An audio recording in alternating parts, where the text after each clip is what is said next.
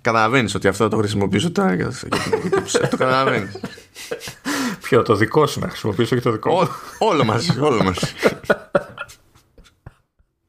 Ορίστε λοιπόν, Commando S118. Ορίστε. Δεν χρειάζεται καν να προσπαθήσει να σε παγιδεύσει. Εδώ βγαίνει, βγαίνει φυσικά μόνο του. Συγγνώμη, αλλά τώρα ε, εσένα παγιδεύσα. Α, εσύ Μα, εγώ... ε, ακόμα χάσει. Εγώ, εγώ δεν έχω πρόβλημα. Τώρα, αυτό είναι το default state, λέω. Δηλαδή, δεν πλάκα κάνει. Μου φαίνεται πρέπει να, ξανα... να ξαναδώ Ted Lasso or something. Ναι, ρε, τι ωραία που είναι αυτή η σύρουλα. Τι ωραία που είναι αυτή. Και, και, και έχω και χαρά και για το άλλο πράγμα που έχεις προσθέσει στη λίστα μας. Θα το πούμε όταν έρθει η ώρα του. Έχω χαρά. Έχω χαρά. Γενικά είμαι ένας χαρούμενος άνθρωπος που σπάνια ενοχλείται και γκρινιάζει για πράγματα. Ε, spoiler alert, έτσι, spoiler alert. Όσοι παρακολουθείτε και είστε κλασικοί έτσι θαμώνες, θα έχετε ακούσει τον το Λεωνίδα να λέει JRPG και, και, και ιδέες και τα θα ακούσετε μετά τι, τι θα γίνει γιατί ο, ο τύπος έτσι δηλαδή προδίδει με τέτοια άνεση τα ιδανικά του ας πούμε. Και, ε, και κουνιέται κιόλας και, όταν, και το... λόγω ύψους, όταν κουνιέται, είναι και ένα άχαρο πράγμα, ρε παιδί μου. Δηλαδή, πάλι καλά που τι μας το κλεισμένοι μέσα. Το, το λαμβάνεις ως ε, προδοσία. Εγώ βλέπω ότι είμαι ευέλικτος άνθρωπος. Όπως όλοι οι νέοι της ηλικίας μου. Ευέλικτοι, έχουν μια ευελιξία και προσαρμόζομαι και δέχομαι. Αν κάτι είναι καλό, το, το, το παραδέχομαι, ρε παιδί μου. Δεν, δεν, δεν καταλαβαίνω πού έχεις πρόβλημα. Ε, εμένα μου φτάνει που ακούγεται το ζόρι στη φωνή σου. Το, να... το καταλαβαίνουμε όλοι. επιστροφή στα, στα χαρούμενα. Επιστροφή στα χαρούμενα. Λοιπόν, ορίστε. Βραβεύτηκε. Πήρα άλλο ένα βραβείο το Ted Lasso. Ε, μα πρέπει να τα σαρώσει, εντάξει. Στα Screen Actor Guild Awards καβάντησε εκεί πέρα ο Jason Sudeikis βραβείο για male actor in a comedy series. Ήταν απόλυτο λογικό. Απολύτως λογικό. Ναι, ε, νομίζω ομαδικώς όλοι λατρεύουμε το, το Ted Lasso. Δηλαδή, εγώ, ε, λατρεύω Ted Lasso, λατρεύεις Ted Lasso. Ο, ο Ηλίας λατρεύει Ted Lasso. Ο, ο Σταύρος έκανε το δύσκολο και τώρα λατρεύει Ted Lasso. Ε, και το. Εντάξει, λίγοι έχουν ξεφύγει, ρε παιδί μου. Λίγοι έχουν ξεφύγει. Κάτι ακούω ότι ο Δημήτρης ο Μπίζα δεν γουστάρει Ted Lasso. Ναι. Αλλά Έχω και εγώ κάποιον που δεν έχει δει, ε, νομίζω ένα έχει δει δύο και δεν έχει ενθουσιαστεί, αλλά εντάξει. Είναι εξαιρέσει αυτή. Ε, εννοείται ότι πρέπει να σου το έχω ξαναπεί ότι εγώ ξεκίνησα να το βλέπω. Ξέρεις, λέω ας βάλω να δω ένα. Γιατί ξέρεις, διαβάζεις θεματολογία, ποδόσφαιρο τώρα και τέτοια. Και λέω εντάξει, δεν είναι κάτι που παρακολουθώ και τρελαίνομαι. Έτσι, είμαι από, από αυτές τις σπάνιες περιπτώσεις. Ε, και λέω θα δω ένα επεισόδιο έτσι να περάσει η ώρα. Μία σεζόν μετά. Ξέρει όμως. Εντάξει. Θεϊκό, θεϊκό. Λοιπόν, έχω, έχω εδώ πέρα το, το δελτίο τύπου της Apple για τη, για τη βράβευση και έχει έναν υπότιτλο έτσι κάτω από τον τίτλο λέει Ted Lasso Cast opens the Saga Awards with a pre-game pep talk. Ναι. Λοιπόν, το λέει αυτό και στο δελτίο τύπου δεν το αναφέρει πουθενά, ούτε υπάρχει πουθενά αυτό το pep talk. Okay. Αυτό το αναφέρω απλά επειδή ξέρεις, hey, η Apple είναι όλο marketing, σε αυτό είναι φοβερή και σε τίποτα άλλο δεν είναι. Οι τύποι έχουν ξεχάσει να κάνουν embed το tweet που έχει αυτό το βίντεο. ή το link τέλος πάντων, κάτι. ναι, ναι το, το ξέχασαν τελείως. Το έχουν βάλει και σαν υπότιτλο και μετά τους διέφυγε, τους διέφυγε. Οπότε βρήκα αυτό το link, θα το βάλω εγώ ξεχωριστά. Απλά λέω. άρα, άρα είσαι καλύτερος από την Apple. Ε, στη χάση και στη φέξη. είναι απλή τύχη, απλή τύχη. Γιατί έχουν ένα, έχουν ένα σποτάκι που έχει πλάκα το μεταξύ. Γιατί σκάει και καλά, ρε παιδί μου, ε, ένα χαρακτήρα, ο άλλος που σηκώθηκε φύγε και πήγε στη Manchester. Mm. Manchester City βασικά. Ε, και, και σκάει εκεί στη μάζοξη των παικτών στα ποδητήρια με, με χούντι. Ναι. Και γυρνάει και λέει: Ένας καλά, ποιος έρχεται λέει, σε μάζοξη για βράδυ, ξέρω εγώ, με χούντι. Και αυτό είναι αναφορά στο ότι είχε, στο, στην προηγούμενη βράβευση ο Σουντέικη είχε σκάσει στο, στο video call με χούντι. με αυτό το χούντι. τρολάρονται μόνοι τους αυτοί. Δηλαδή, πρέπει, για να το καταλάβεις αυτό ως αστείο, πρέπει να έχεις κάνει τον κόπο να έχεις παρακολουθήσει εκείνα τα βραβεία. Που οι πιθανότητες είναι μικρές. Αλλά δεν τους νοιάζει, ρε φίλε, το κάνουν. Because reasons. Χάρηκες, χάρηκες αρκετά. Χάρηκα, χάρηκα. Και έχω κι άλλο λοιπόν να χάρω. Ωραία. Πάμε να βγάλουμε όλη τη χαρά από τη μέση. να ξεμπερδεύουμε. το παρακάνουμε. Λοιπόν, 16 ε, Απριλίου σκάει ξέπαρκο επεισόδιο Mythic Quest. Ε, για αυτή τη χαρά έλεγα εγώ. ναι, το κατάλαβα. Το κατάλαβα. Ε, θα σκάσει ξέπαρκο λοιπόν επεισόδιο Mythic Quest που θα έχει να κάνει με την επαναφορά υποτίθεται του προσωπικού του, του Game Development Studio μετά από τη λήξη της πανδημίας. Γενικά η πρώτη σεζόν είχε που ε, το show βασικά έχει να κάνει με την ας πούμε ζωή σε ένα Game Development Studio που κουμαντάρει και ένα MMO και η πρώτη σεζόν είχε 9 επεισόδια μετά έσκασε ένα έξτρα με αφορμή την πανδημία και ήταν όλοι υποτίθεται εκτός γραφείου και τα λοιπά. Τώρα σκάει πριν έρθει στα κανονικά η δεύτερη σεζόν αυτό το, το ξέπαρκο για την επαναφορά στο γραφείο και περιμένουμε φυσικά και τη δεύτερη σεζόν που είναι να σκάσει το, το Μάιο.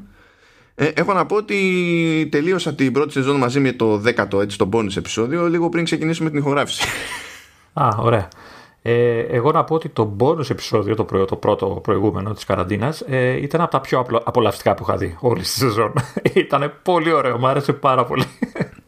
Γενικά είναι, είναι και αυτή πολύ, πολύ καλή σειρά.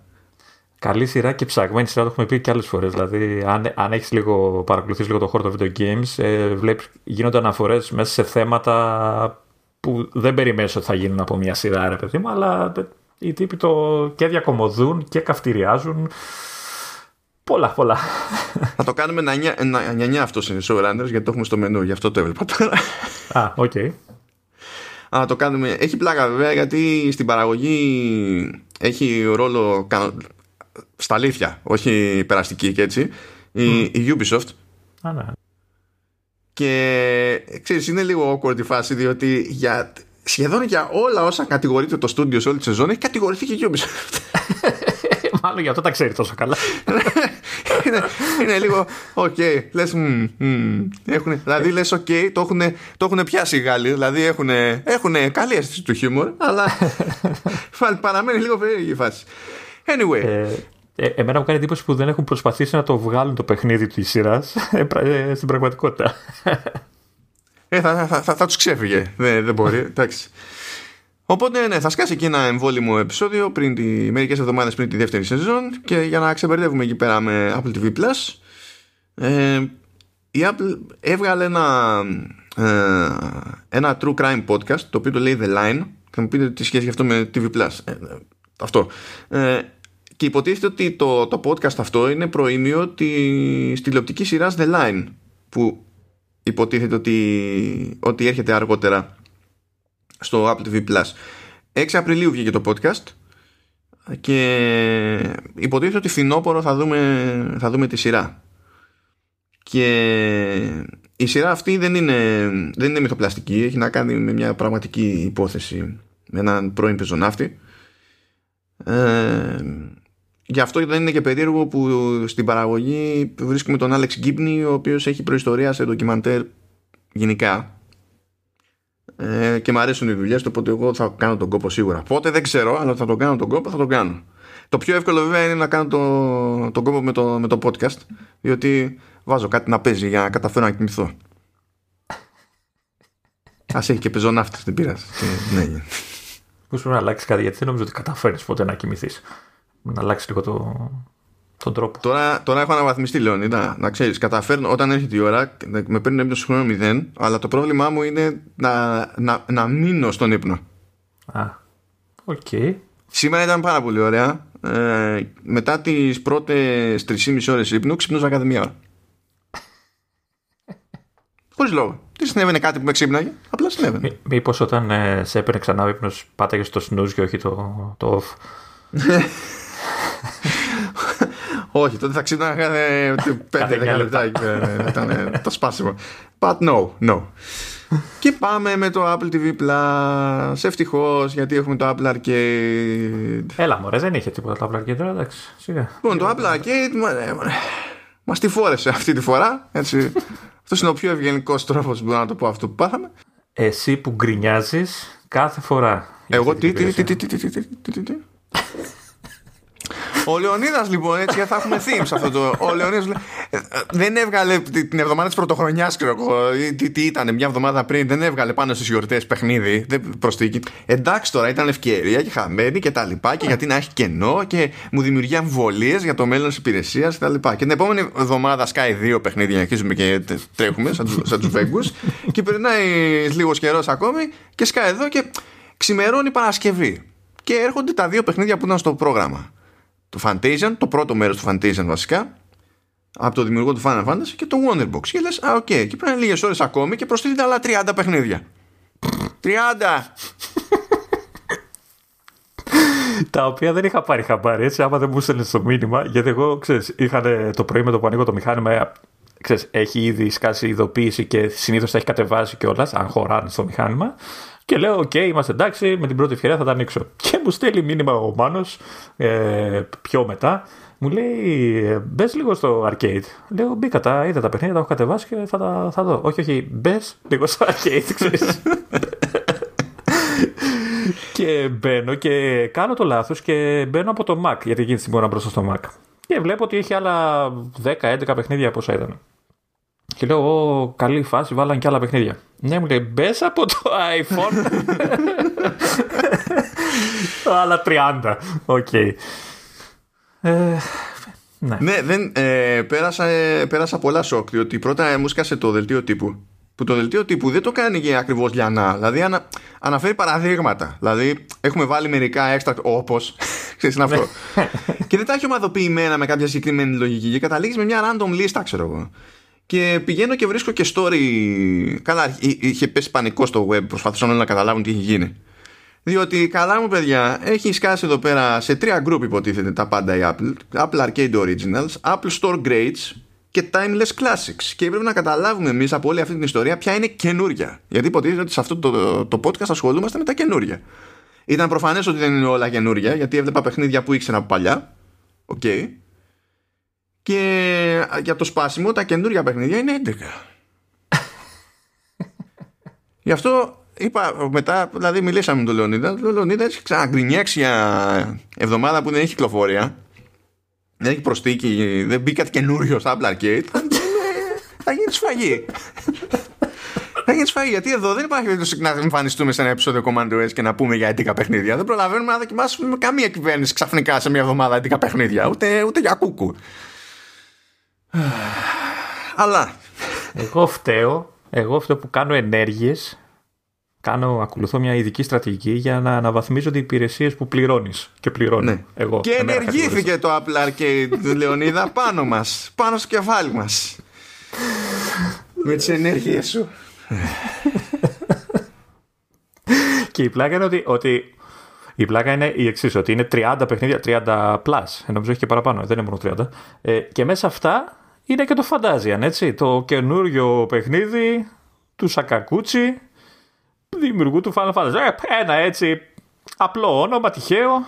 Ε, ναι, αυτό σαν Κάνει κάτι ναι. καινούριο, ναι. ναι. κάτι, δεν είναι τίποτα σημαντικό. Ναι, Εντάξει. ναι.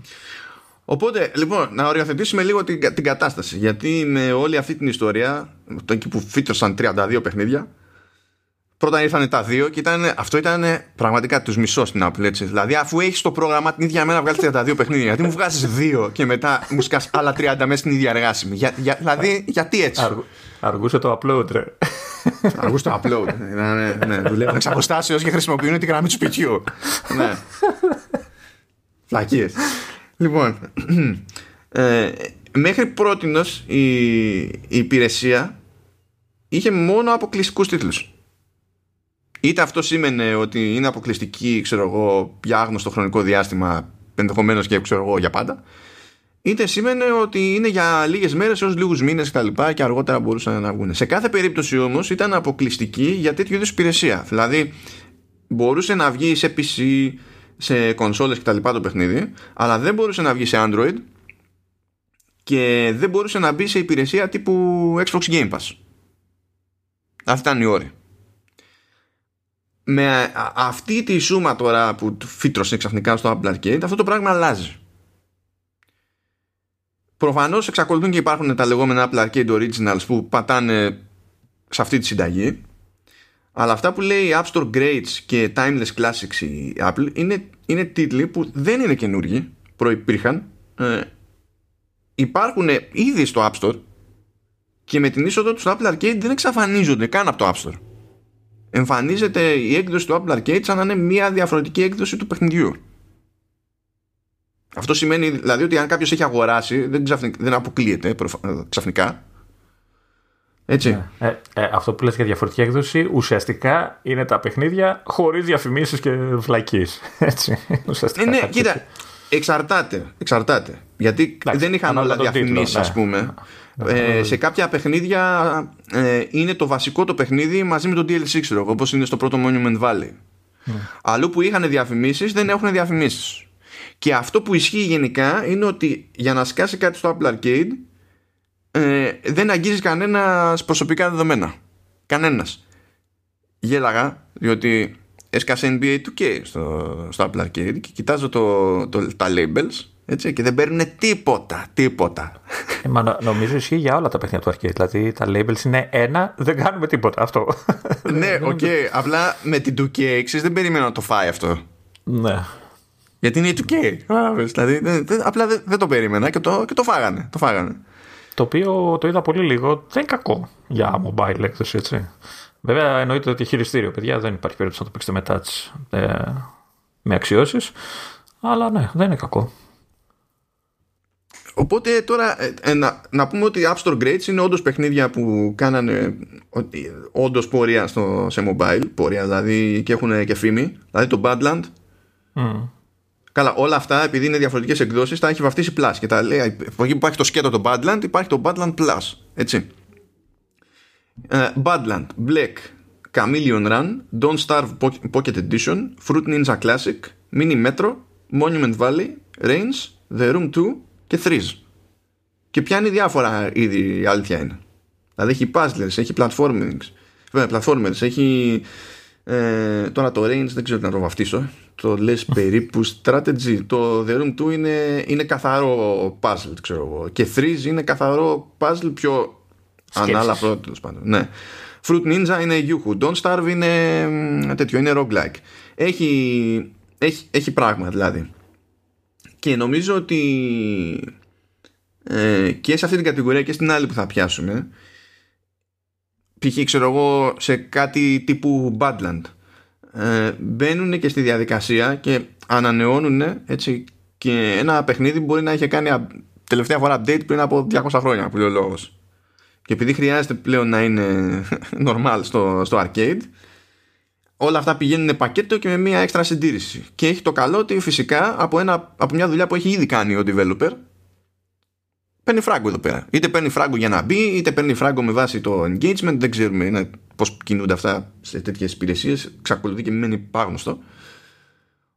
Οπότε ναι, με αυτόν τον τρόπο και άλλοι developers μπορούν να βγάλουν χρήματα χωρίς να κάνουν καν έξτρα δουλειά της προκοπής. Και στα Timeless Classics ε, το εννοεί. Δηλαδή έχει πασχέτζα. Έχει τάβλη. Όχι, έχει, έχει, έχει πασχέτζες νομίζω είναι, δεν είναι μία μόνο. Αν δεν κάνω λάθος. Αν ναι, έχει, έχει, έχει δύο, έχεις δίκιο. Έχει δύο. Ε, εννοείται ότι έχω κάνει σε μια πασχέτζα από τότε. δεν μπορώ. Δεν έχω, βάλει, δεν έχω βάλει καμία, αλλά έχει και σουντόκου. Έτσι, για πιο παραδοσιακά ε, παραδοσιακές ανασχολήσεις. Ε, έχει ναι, ντάμα, έχει, ναι, ναι. έχει σκάκι. Αλλά τι, τι, να λέμε. Εδώ έχει τάβλη. Φτάνει αυτό, έχει τάβλη. Και έχει το άλλο το σκάκι μου αρέσει. Really bad chess. οπότε αυτή η κατηγορία ας πούμε είναι μια κατηγορία που στην ουσία δεν καλυπτόταν στο, στο arcade που είναι όντως απλά παιχνίδια, παραδοσιακά παιχνίδια που είναι όμως κλασικές αξίες με τις οποίες άμα, άμα σκαλώσεις κάλωσες. Ναι, έχει και, και, και ξέρεις, με λέξεις ρε παιδί μου. Έχει το κλασικό παιχνίδι αυτό που είναι, ξέρεις, γεμίζει η οθόνη με τυχαία γράμματα και ψάχνεις να βρεις λέξεις. Mm. Έχει και τέτοιο. Και αυτό ωραίο. Έχει λοιπόν πράγμα και έτσι αλλάζει ε, αλλάζει στην ουσία χαρακτήρα η, η υπηρεσία και έχει και ένα ειδικό παράδειγμα που αυτό το πιάνω στους νέους τίτλους. Δηλαδή λέει Cut the Rope Remastered και όταν το είδα αυτό είχα μπερδευτεί. Γιατί φυσικά η Apple δεν κάνει συγκλονιστικό κόπο να πει με σαφήνεια ότι η καινούργια τίτλη είναι αυτή όχι πρέπει να κάνουμε μανούβρα. Φυσικά γιατί να το ξέρουμε why; Π.χ. σου λέει The Oregon Trail και λες ποιο είναι αυτό τώρα; Και είναι νέο Oregon Trail δεν είναι κάποιο δεν είναι από τα παλιά ε, ούτε καν το mobile που είχε βγει το 2014 παρότι και το νέο Oregon Trail και το, το mobile του 2014 είναι από την Gameloft, από την ίδια εταιρεία. Και πρέπει να κάνουμε να ψάχνουμε τις ideas για να καταλάβω τι έχει γίνει. Α το Cut the Rope ας πούμε το Cut the Rope το πρωτότυπο ακόμα και το sequel δηλαδή που θυμάμαι ήταν 2D ενώ αυτό είναι 3D έχουν, είναι το πρώτο μεν παιχνίδι αλλά νομίζω ότι έχουν και λίγο mix and match τα, τα επίπεδα δεν έχουν μόνο του πρώτου παιχνιδιού αλλά έχει γίνει όλο, όλο 3D το οποίο βέβαια παίζει λίγο με τον όρο remaster διότι αυτό κινείται στην πάντα του remake περισσότερο δηλαδή αν παίρνεις κάτι που ήταν 2D και το αλλάζεις τα φόρμα και 3D ε, αυτό συνήθως είναι δουλειά Λοιπόν, ε, πριν πούμε στη διαδικασία να μιλήσουμε για τίτλους, γιατί θα πιάσουμε τους δύο από τους 11 νέους τίτλους και θα συνεχίσουμε τις επόμενες εβδομάδες προχώρω, ελπίζοντας βασικά. Ελπίζοντας. Ε, θα γελάσουμε πάρα πολύ όταν θα χρειαστεί να πούμε δύο κουβέντες για NBA 2K και πάλι είμαστε και δύο κούλοι για τέτοιες ιστορίες πλέον. But anyway, έστω ότι σήμερα το μενού θα έχει Fantasia που είναι το πρώτο από τα δύο μέρη του νέου RPG του, της Mistwalker και το Wonderbox The Adventure Maker αλλά είπαμε άλλαξε η, υπηρεσία χαρακτήρα να το συζητήσουμε λίγο αυτό ναι άλλαξε η υπηρεσία χαρακτήρα ή να ελπίζουν ότι άλλαξε και προσέγγιση Apple; Εγώ σε τέτοιο πράγμα δεν δε ποντάρω ούτε αν εξαρτάται τη ζωή μου δεν υπάρχει ε, ναι κοίτα η κίνηση που έκανε αν συνεχιστεί που πιστεύω θα ξέρεις, ανατακτά χρονικά διαστήματα θα κάνει τέτοιες κινήσεις. ίσως όχι τόσο εντυπωσιακές, αλλά ξέρεις, με λιγότερους τίτλους, αλλά κτλ. Ε, νομίζω ότι ωφελούν την υπηρεσία έτσι, δηλαδή ε, υπάρχοντες τίτλοι βελτιωμένοι με οποιονδήποτε τρόπο ξέρεις, γεμίζουν κενά ε, που αλλιώς ξέρω θα έμεναν ημέρες χωρίς κυκλοφορία κτλ. Ε, προσφέρουν την ποικιλία που χρειάζεται η υπηρεσία. Δεν ε, λύνουν βέβαια το θεματάκι που λέγαμε και την προηγούμενη φορά για πιο ας το πούμε hardcore τίτλους αλλά τουλάχιστον ε, κερδίζει από άποψη ποσότητας και ποικιλίας ε, η υπηρεσία πλέον. Δηλαδή τα 5 ευρώ που ζητάει έχουν αρχίσει και δικαιολογούνται πλέον ε, απόλυτα. Έχεις 180 και τίτλους στη διάθεσή σου κτλ αν, συνεχίσει και κάνει τέτοιες ε, κινήσεις, ε, νομίζω θα διευκολύνει και τους, θα βοηθήσει μάλλον και τους developers. Αυτό που είπες πριν, έτοιμες δουλειές, έξτρα χρήμα, μικρές αλλαγές που δεν νομίζω να τους παίρνουν πολύ χρόνο, ε, εύκολο ζεστό χρήμα. Οπότε μπορεί να το δουν και πιο ζεστά και οι developers και μπορεί ίσως τέτοιες συμφωνίες να κρύβουν και από πίσω άλλη συμφωνία που να τους λέει ξέρεις τι θα πάρω αυτά και ετοίμασε μου και ένα αποκλειστικό κάποια στιγμή να έχω για από σένα, ξέρω εγώ, μπορεί να κάνει και τέτοιες κινήσεις. Ε, οπότε ε, ε, για μένα κατα, καταρχάς είναι θετικό όλο αυτό. Έτσι. Γεμίζει το μάτι σου. Σε, σε κερδίζει από αυτό, από την ποσότητα της συλλογής, από τον όγκο της συλλογής. Ε, για να είναι πιο εύκολο να δείτε τις προσθήκες θα έχω βάλει εγώ το, το link από το, από το story του, του App Store που εκεί πέρα τα έχει όντως. φυσικά τα, το φρόντισε αυτό με μία μέρα καθυστέρηση. Because why not; Ε, έχει όντως κατηγοριοποιημένα τα παιχνίδια σε αυτούς τις κουβάδες, ας το πούμε έτσι, και είναι εύκολο να δείτε τι είναι τι, τι είναι καινούριο, τι αναστήθηκε, ξέρω εγώ, κατά μία έννοια κτλ. Τώρα, να πούμε, εγώ πιστεύω ότι δεν θα μπει στη διαδικασία να κάνει, όπως είπες και εσύ, κάτι ανάλογο εντυπωσιακό. Έτσι, δεν γίνονται κάθε μέρα αυτά. Αλλά βλέπω ας πούμε ότι στο, στο coming soon, στο store, στο iOS τουλάχιστον, γιατί σε Mac διαφέρει λίγο αυτό, έχει πλέον τρεις, ε, ε, τρεις τίτλους που ξέρουμε ότι έρχονται. είναι το Forensic Overtime το οποίο στην ουσία είναι περίπου remake του παλαιότερου Forensic οπότε θα σκάσει ως καινούριος τίτλος ε, παρότι συνδέεται με έναν παλαιότερο okay. είναι το Legends of Kingdom Rush το οποίο είναι καινούριο Kingdom Rush και εκεί θα φάω όλη μου τη ζωή λατρεύω Kingdom Rush σαν να μην υπάρχει αύριο. Ε, και έχω καιρό να πετύχω Soy Tower Defense. Θα, απλά θα, θα μείνω εκεί εντάξει το ξέρω. Και υπάρχει και το Leo's Fortune Plus. Το Leo's Fortune Plus εμφανίζεται ως coming soon στο, ε, στο iOS φαντάζομαι και στο iPadOS αλλά όχι σε Mac. Γιατί υποτίθεται ότι το παιχνίδι αυτό ε, ήταν αισθημένο κυρίως για και τότε δηλαδή έτσι είχε βγει ξέρω εγώ για, για iPhone και τα λοιπά. Παρόλα αυτά αυτό δεν σημαίνει ότι δεν είχε βγει σε Mac. Και τώρα ακόμη υπάρχει στα 8 ευρώ το HD Edition που τρέχει σε Mac. Οπότε δεν ξέρω τι γίνεται εδώ πέρα. Ε, ε, παίζει να κλείσαν συμφωνία μόνο για το ένα format ξέρω εγώ όλα είναι πιθανά όταν μπαίνεις στην διαδικασία να κάνεις μια συμφωνία αλλά αυτό τώρα αυτή η αναντιστοιχεία περισσότερο μπερδεύει παρά διευκολύνει και θα ήθελα κιόλας. Αυτό σημαίνει μέσα σε όλα κιόλας ότι το Leos Fortune, ας πούμε, δεν είναι στημένο για, για Apple Silicon. Που θα βόλευε. Και γενικά σε τέτοιες περιπτώσεις, επειδή υπάρχουν και από τα παιχνίδια που λέει App Store Grades και τα λοιπά, υπάρχουν και άλλα τέτοια παιχνίδια που μπαίνουν στο arcade, αλλά δεν διατίθενται και σε Mac, είτε γιατί δεν υπήρξαν ποτέ, είτε επειδή η συμφωνία αυτή για κάποιο λόγο δεν καλύπτει τέλος πάντων την, την έκδοση σε Mac. Εκεί ξέρεις, μπαίνει μια πολυπλοκότητα στο TST Arcade επειδή προηγουμένως μπορούσες να πεις ότι βγαίνει το, το παιχνίδι και έχουν φροντίσει οι developers να τρέχει παντού. Άμα έχει, είναι Apple staff ξέρω εγώ και το σηκώνει θα τρέξει. Τώρα ψιλοχάνεται αυτή η απλότητα. Μπορεί να είναι growing pain. Έτσι και να καλύψουν τις τρύπες μετά. Ναι, για την ώρα πάντως είναι το ένα από τα λίγα αρνητικά της κίνησης, έτσι, αυτό. Ναι, εντάξει, δεν είναι ότι χάθηκε ο κόσμος. Απλά δημιουργούνται κάποιες αναντιστοιχίες στο επικοινωνώ προς τα έξω τι ρόλο βαράω, που πριν δεν υπήρχαν. Που καταλαβαίνω γιατί δημιουργούνται. Και μπορεί όντως να είναι παιδικές ασθένειες, γιατί δεν είναι τώρα τίποτα προσπέλα στα εμπόδια αυτά. Ε, το άλλο έτσι λίγο by the way, που αυτό νομίζω ότι αν, έχει, αν είναι να αλλάξει κάπως, δεν θα αλλάξει επειδή θα αλλάξει το arcade, αλλά θα αλλάξει επειδή θα αλλάξει το store, ξέρω εγώ, ενδεχομένως. Είναι ότι τώρα έτσι και πας και κάνεις search ψάχνεις για monument valley στο store. Θα σου βγάζει το κανονικό και θα σου βγάζει και το plus. Θα βλέπεις ότι το ένα θέλει arcade, θα βλέπεις ότι το άλλο δεν θέλει arcade, αλλά θα πρέπει να μπαίνεις στις περιγραφές για να καταλάβεις τι είναι διαφορετικό ή αν υπάρχει κάτι διαφορετικό.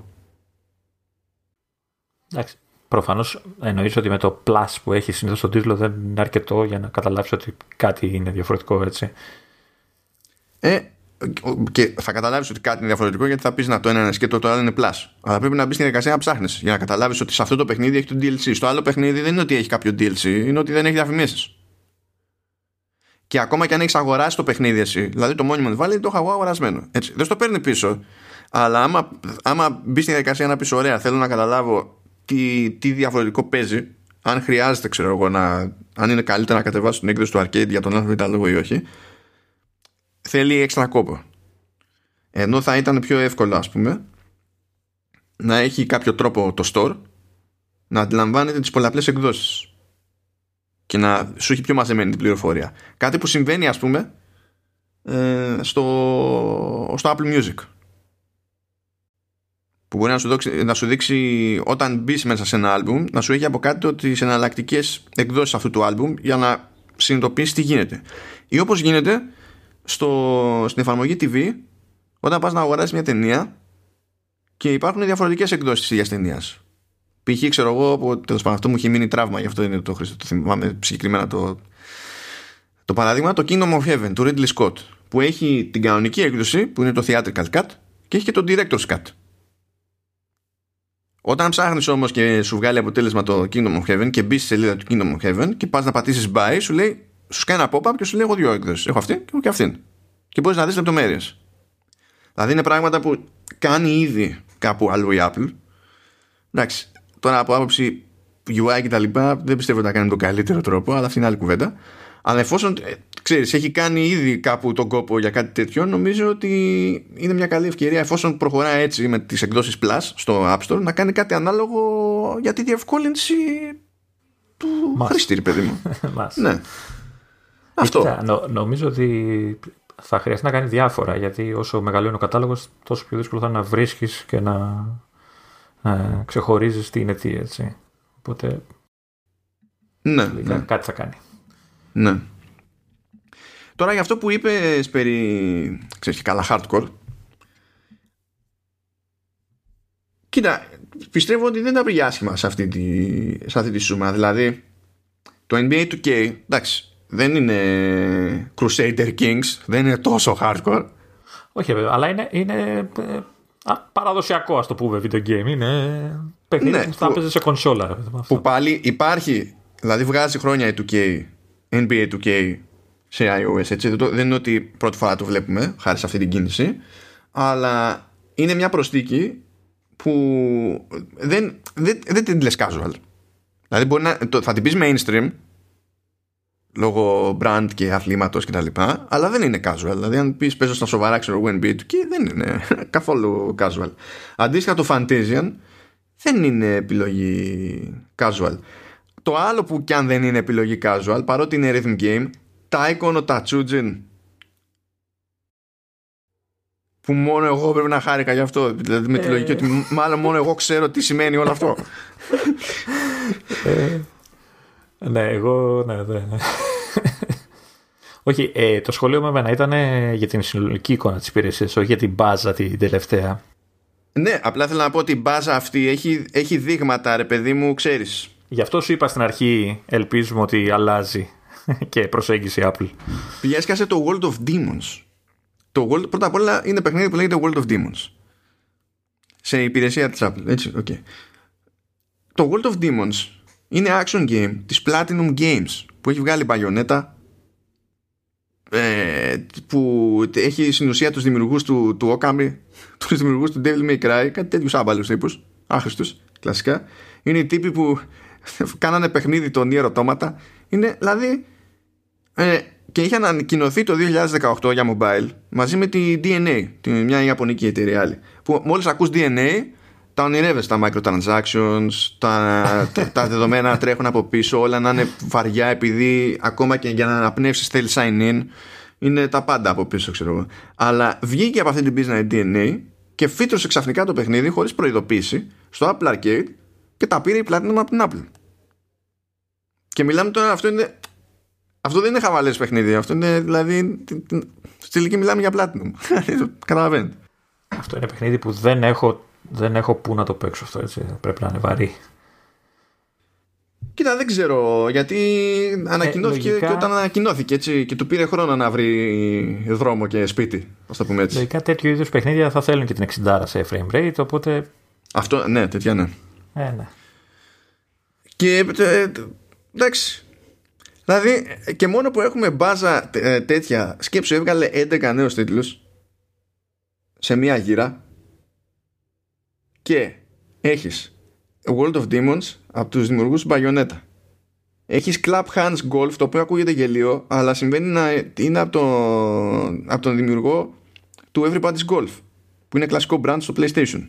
Τι εννοείς, ακούγεται γελίο, δεν καταλαβαίνω. Everybody's Golf. Club Hands, δηλαδή... που και ο developer λέγεται Club Hands, έτσι είναι όλο. Ναι, αλλά Everybody's Golf, δηλαδή κλασική αξία. ναι. Πάλι τα έκονα τα Tsujin ε, και το, και το ρημάδι το, το Fantasian 4-11 νέους τίτλους της εβδομάδας είναι Ιαπωνική. Αυτά τα ονειρεύεται η Microsoft. η, αλήθεια, η αλήθεια είναι τα παρακαλάει κιόλας. Αλλά μιας και είπαμε Microsoft, έτσι νομίζω ότι πλέον το Apple Arcade σαν σύλληψη έκανε βήμα σε μια κατεύθυνση που μοιάζει περισσότερο με Game Pass. Δηλαδή σου λέει έχω τίτλους που έχω χρηματοδοτήσει εγώ και έχουν βγει μόνο εδώ σε κάποιο βαθμό, με κάποια έννοια αλλά φορτώνω και staff παλιά και νέα από εδώ και από εκεί. Μοιάζουν περισσότερο πλέον. Ναι, απλά εμένα το σχολείο μου ακόμα στέκει από την άποψη ότι ακόμα, ας το πούμε, πληρώνει τα του προηγούμενου χρόνου, ας το πούμε κάπως έτσι. έτσι. Αλλά Καλά, ναι. η ελπίδα, δηλαδή αυτή η κίνηση, ναι, νομίζω ότι δείχνει να πηγαίνουμε προς, το, προς τη σωστή κατεύθυνση. Αυτό καταλαβαίνω εγώ. Εκτός βέβαια αν ένα πρωί ξανά η Apple συνειδητοποιήσει ότι δεν ενδιαφέρει τίποτα από gaming, οπότε ναι. Εντάξει, πάντως εγώ θεωρώ αυτό το τέτοιο ενθαρρυντικό. Αλλιώς δεν έχω και εγώ την ίδια άποψη με σένα. Τα συζητούσαμε σε, είτε στο προηγούμενο είτε στο προηγούμενο πάλι επεισόδιο. Ε, αλλά εντάξει, τώρα έχω μια ελπίδα παραπάνω. Α το θέσουμε έτσι. Οπότε ας καταπιαστούμε με τα ίδια τα, τα παιχνίδια. Λοιπόν, τώρα κάτσε να σε ξεφτυλίσω λίγο, περίμενε. Θες να κάνω μια λεπτομερή ανάλυση για, το, για την κατηγορία των JRPG και γενικά τις επιπτώσεις που έχουν στο χώρο αλλά και στην κοινωνία γενικότερα; Κανονικά έπρεπε να πω ναι για να δω τι θα γίνει μετά. Τι απάντησα όταν δεν θέλει.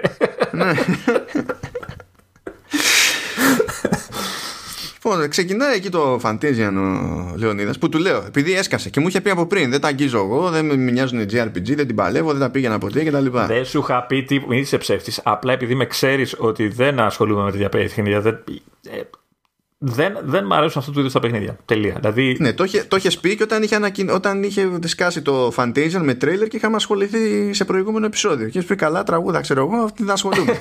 Για αυτό το παιχνίδι συγκεκριμένα. Δεν θυμάμαι τίποτα, δεν, δεν ισχύει τίποτα. εγώ, εγώ, εγώ ως, καλός co-host και φίλος σκάνα αυτά, του λέω κοίτα, πιάσες εσύ το Wonderbox, να πιάσω εγώ το Fantasia.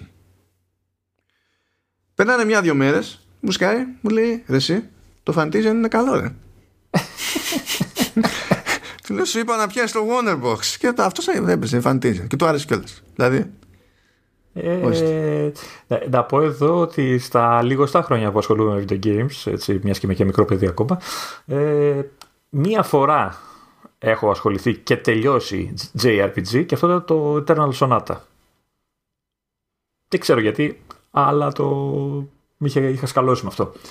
Ε, και τώρα έρχεται το Fantasian που για μένα οι λέξεις Final Fantasy, δημιουργός αυτής της σειράς και τέτοια είναι κόκκινο πανίρα παιδί μου γιατί η τελευταία φορά που είχα επαφή με Final Fantasy ούτε θυμάμαι ποιο ήταν ε, θυμάμαι απλά ότι ξεκίναγα ξεκίναγε στο παιχνίδι ήσουν σε ένα κατσαδρόμος νομίζω ήταν ε, και περπάταγες και έπρεπε να κάνεις, ξέρω εγώ, 10 μέτρα απόσταση.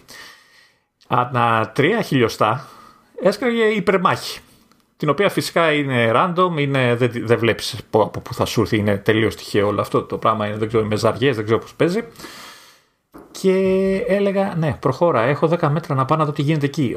Ε, μάχη, μάχη, μάχη, μάχη. Και, και εκεί που έλεγες φτάνω, 45 λεπτά κάτσιν.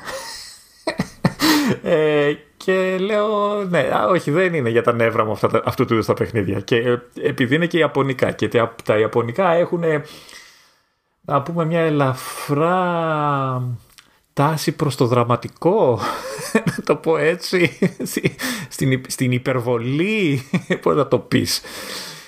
Δεν, δεν. Οπότε όταν ναι, κατέβασα το φαντάζια και είχα, ήμουνα τόσο αρνητικά ε, ε, πώς το λένε, είχα αυτή την αρνητική προδιάθεση. Ήταν τόσο έντονη η αρνητική αυτή προδιάθεση που είχα απέναντι από το παιχνίδι. Και ξεκινάει το παιχνίδι και βλέπω τα, τα background, τα pre-render που είναι όμορφα κτλ. Ξεκινάει ε, βατά. Δηλαδή δεν σε πίζει κατευθείαν με άπειρες μάχες. Δηλαδή έχει random μάχες, εννοείται, JRPG κτλ. Αλλά είναι σε έναν ε, τουλάχιστον έτσι μου φάνηκε εμένα σε ένα normal ρυθμό. Ε, δεν είναι κάθε δύο βήματα κάνεις μάχη, ειδικά στην αρχή. Ε, η ίδια η μάχη εμένα μου φαίνεται, μου φάνηκε ότι ε, σε βάζει ωραία στο να τη μάθεις, να τα πρώτα τουλάχιστον ε, ξέρεις, κομμάτια του συστήματος. Ε, και εντάξει, η ιστορία θέλει χρόνο βέβαια για να την δεις και τα λοιπά, αλλά ε, σε, σε χώνει λάου λάου. Εμένα δηλαδή που είμαι τελείως αρνητικός και τα λοιπά. Και αυτό λέω, OK, okay, έχει κάνει δουλίτσα εδώ, έχει γίνει προσπάθεια. Και με κράτησε. Αυτός είναι ο, αυτά όλα είναι ο λόγος που αποφάσισα ότι ξέρεις, μάλλον θα ασχοληθώ με το παιχνίδι. Θα, θα, θα συνεχίσω να παίζω. Ε, τώρα, τι ακριβώς είναι αυτό το παιχνίδι, πόσο καλό είναι και αυτά, νομίζω ο ειδικός στα Ιαπωνικά παιχνίδια, στην Ιαπωνική κουλτούρα και γενικά σε ό,τι είναι τσιν τσιν τσιν, είναι ο απέναντί μου. Πω, πω, πω, πω, πω, πω, φυλάκα μου ήμασταν στην Αμερική τώρα είχε γίνει, είχε, είχαν πέσει οι σερβέρες, τι είπες τώρα; Τι είπα, τι είπα; Τι είπες τώρα; Τσιν τσιν τσιν τα και αυτά τα ρατσιστικά. Ε, fun, fact. Ε, το τύπου really, δηλαδή αλήθεια σοβαρά ξέρω εγώ κάπως έτσι ε, στα, στα κορεάτικα αν έχω καταλάβει καλά είναι τσίντσα ε, ορίστε ναι και τότε συνειδητοποίησα ότι μάλλον δεν είναι τόσο, τόσο off the mark αυτό το, το στερεοτυπικό και λες τέλος πάντων ναι, μην ανοίξεις μια κουβέντα στο κάτι ναι, εννοείται ότι δεν υπάρχει τέτοια πρόθεση από μένα, έτσι δηλαδή. Καλά, ε, ναι. πολύ. Δεν βρεις πουθενά σταυρωμένος σε, σε κανένα σύνταγμα. Ε, δεν ξέρω που θα σε βρω. Δεν έχει να κάνει με μένα αυτό. Περαστικός θα είμαι. Uh, λοιπόν, Fantasia. Είναι από το δημιουργό του, του Final Fantasy, ο οποίος έχει φύγει εδώ και πάρα πολλά χρόνια πια από την Square Enix, όπου εκεί πέρα έχει μείνει το, το Final Fantasy. Το Fantasia είναι ένα, ένα έτσι ασιατικού τύπου RPG ή JRPG, ιαπωνικού τύπου πιο συγκεκριμένα να το πούμε. Γιατί έτσι συνηθίζεται και συνεννοούμαστε μεταξύ μας στο, στο gaming το οποίο ε, ενώ στείνεται για μια τέτοια υπηρεσία που θα παίξει και σε PC θα παίξει, θα παίξει σε PC τι είπα εγώ προσβολής σε Mac oh, θα παίξει το server τώρα όλα τα controversial ταυτόχρονα ε, μπορεί να παίξει ο άλλος Apple TV και είναι στημένο και για χειριστήριο κτλ είναι προφανές ότι έχει σχεδιαστεί ε, με το σκεπτικό ότι θα πάει σε κινητό. Είναι, είναι, είναι προφανές. Πράγμα που σημαίνει κάποια πραγματάκια. Όλα τα, όλα τα επίπεδα είναι φτιαγμένα στην πραγματικότητα ως διοράματα και στο παιχνίδι εμφανίζονται pre-rendered. Δηλαδή δεν λειτουργεί εκείνη την ώρα η κάρτα γραφικών ξέρω εγώ, για να σχηματίσει όντως το περιβάλλον. Δηλαδή τα, τα standard 3D στοιχεία είναι χαρακτήρες και τέτοια και το περιβάλλον είναι σαν τα πιτσαρία που δημιουργεί την εντύπωση ότι είναι συγκεκριμένος χώρος με συγκεκριμένη γεωμετρία κτλ. Και, και αυτό κάνει μπαμ σε κοντινά πλάνα γιατί το λόγο ανάλυσης είναι θολό το πράγμα. Και το καταλαβαίνεις εκεί πέρα. Αυτό πηγαίνει λίγο πακέτο με, το, με κάποιες ιδιαιτερότητες στο πώς γυρνάει η κάμερα αυτόματα όταν παίρνεις κάτι στροφές και τα λοιπά γιατί ακριβώς επειδή δεν υπάρχει κανονικά 3D χώρος δεν ευνοεί την πλήρως ελεύθερη κίνηση της κάμερας. Άρα δεν είναι ότι δημιουργεί κάποιο πρόβλημα απλά κάνει κάποια snap που μπορεί να φαίνονται περίεργα ρε παιδί μου σε κάποιον που έχει συνηθίσει εδώ και χρόνια σε κάτι πιο σύγχρονο. Και οπότε την παλεύει και τρέχει. Καλά τώρα εσύ που το τρέξεις Λεωνίδα; Εγώ το έτρεξα αρχικά σε iPad και, και έπειτα σε Mac. Στο τηλέφωνο δεν το βάλεις καθόλου; Στο τηλέφωνο δεν το βάλα καθόλου, όχι.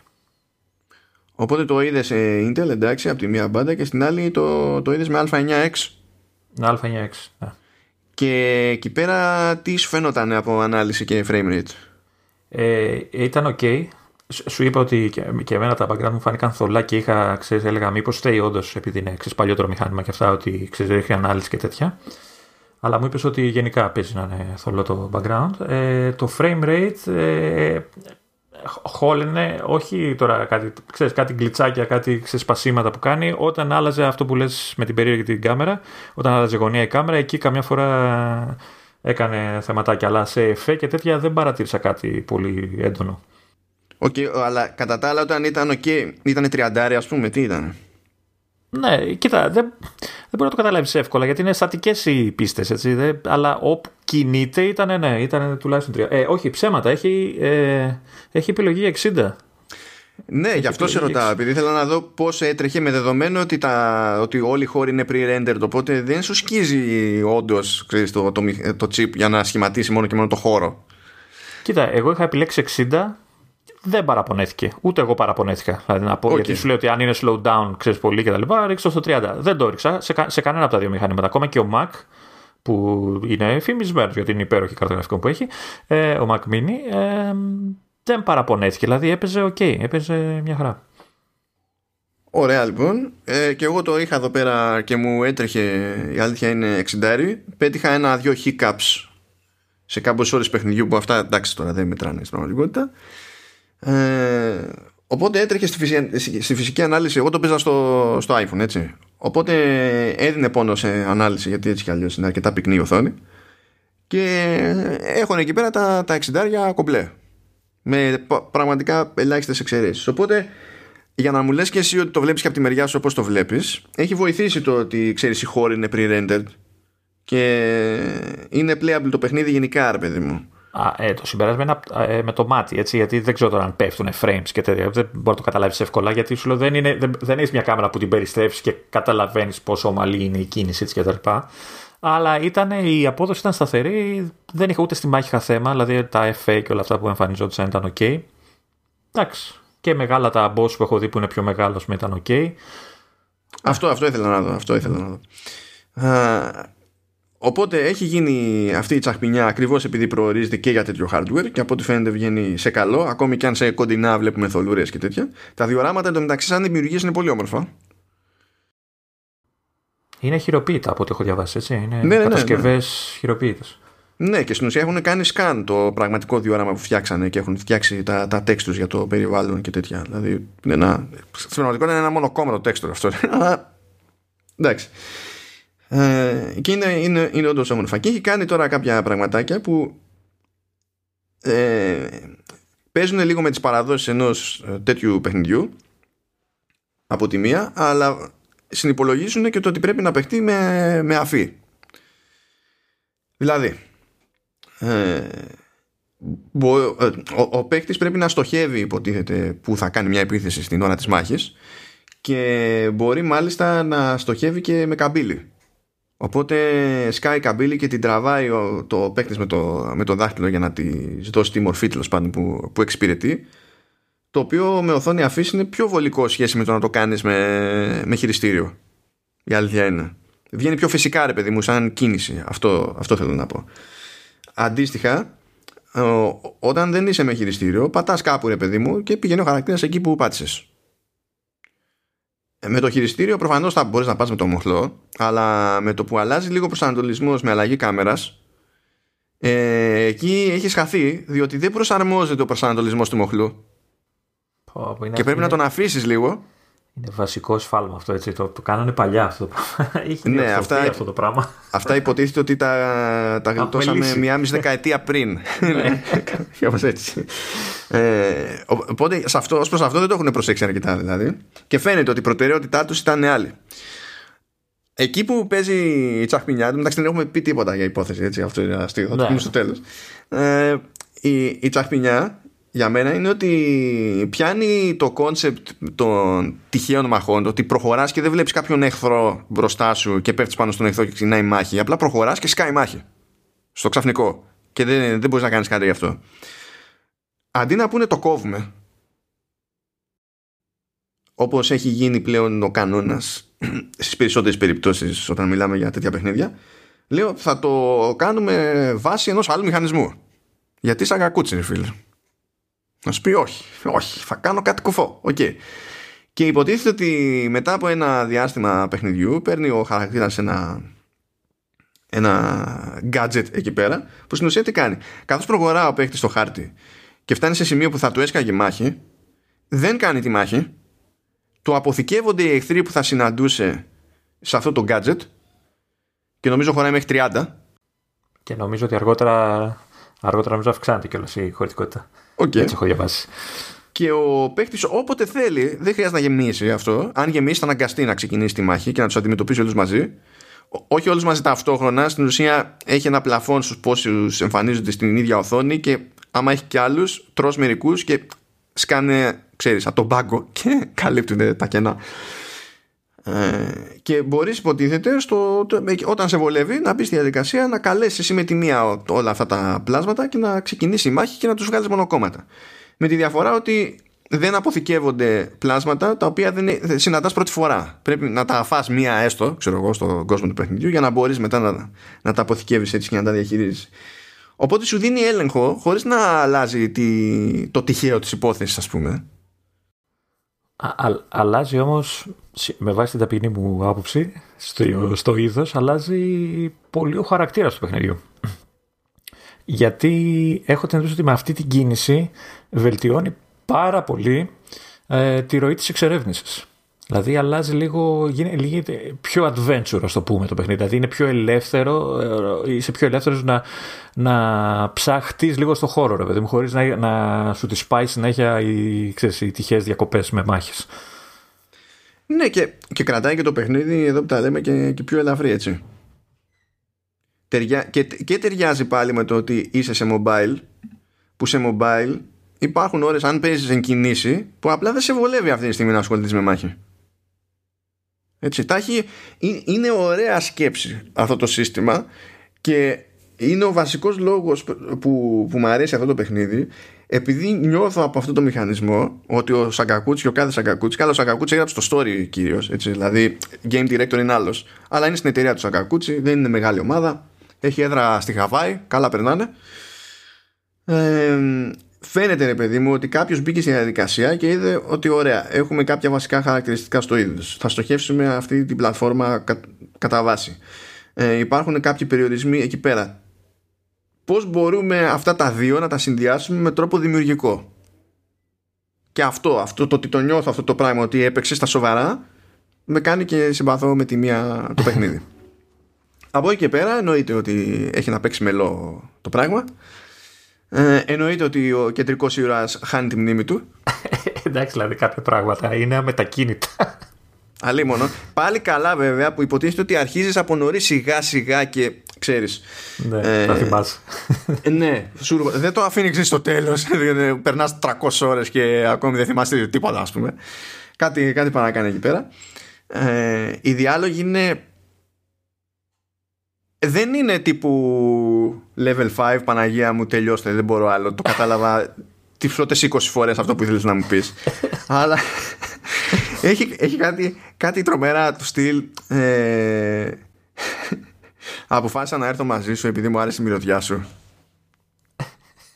Που ακούγεται τόσο creepy ναι, δεν το εννοούν έτσι όμως. Γιατί ναι, υποτίθεται ότι η συγκεκριμένη χαρακτήρας έχει ένα συγκεκριμένο σκάλωμα, καταλαβαίνει πράγματα από τις μυρωδιές στο περιβάλλον. Γενικά, ρε παιδί μου και τέτοια. Αλλά ξέρεις τι. Λες, what? Όταν σκάει αυτό το πράγμα εκεί πέρα. Κάτι, κάτι έχει παιχτεί εδώ.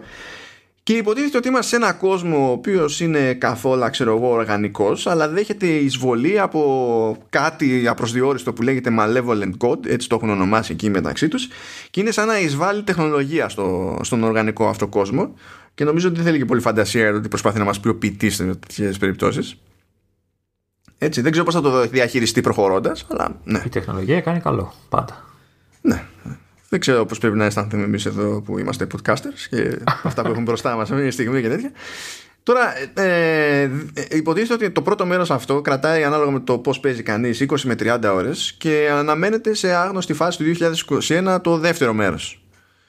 Οπότε και. Ε, καλά, δεν προλάβαμε να ρίξουμε τόσες ώρες το παιχνίδι. Εγώ θα το προχωρήσω, η αλήθεια είναι. Θα το θα επενδύσω. Τσουκουτσούκου.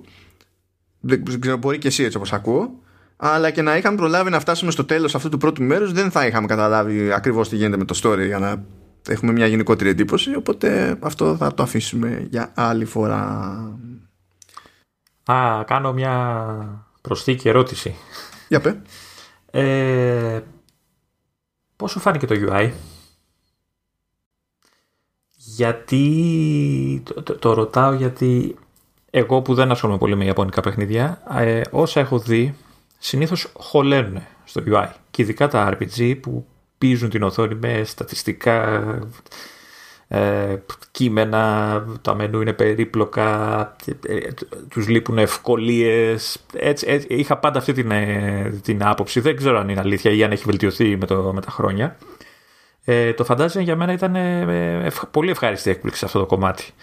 Ε, και όμορφα μενού, καθαρά, και πολλές μικρές ε, ευκολίες, λειτουργίες δηλαδή που διευκολύνουν τον παίχτη από το ότι μπαίνει στο χάρτη και σου έχει σημεία και τα πατάς και ξεκινάει να περπατάει ο παίχτης ξέρεις χωρίς να χρειάζεται να κάνεις κλικ κλικ κλικ σε κάθε σημείο του χάρτη για να πας στο σημείο που θες αν αυτό είναι μακριά.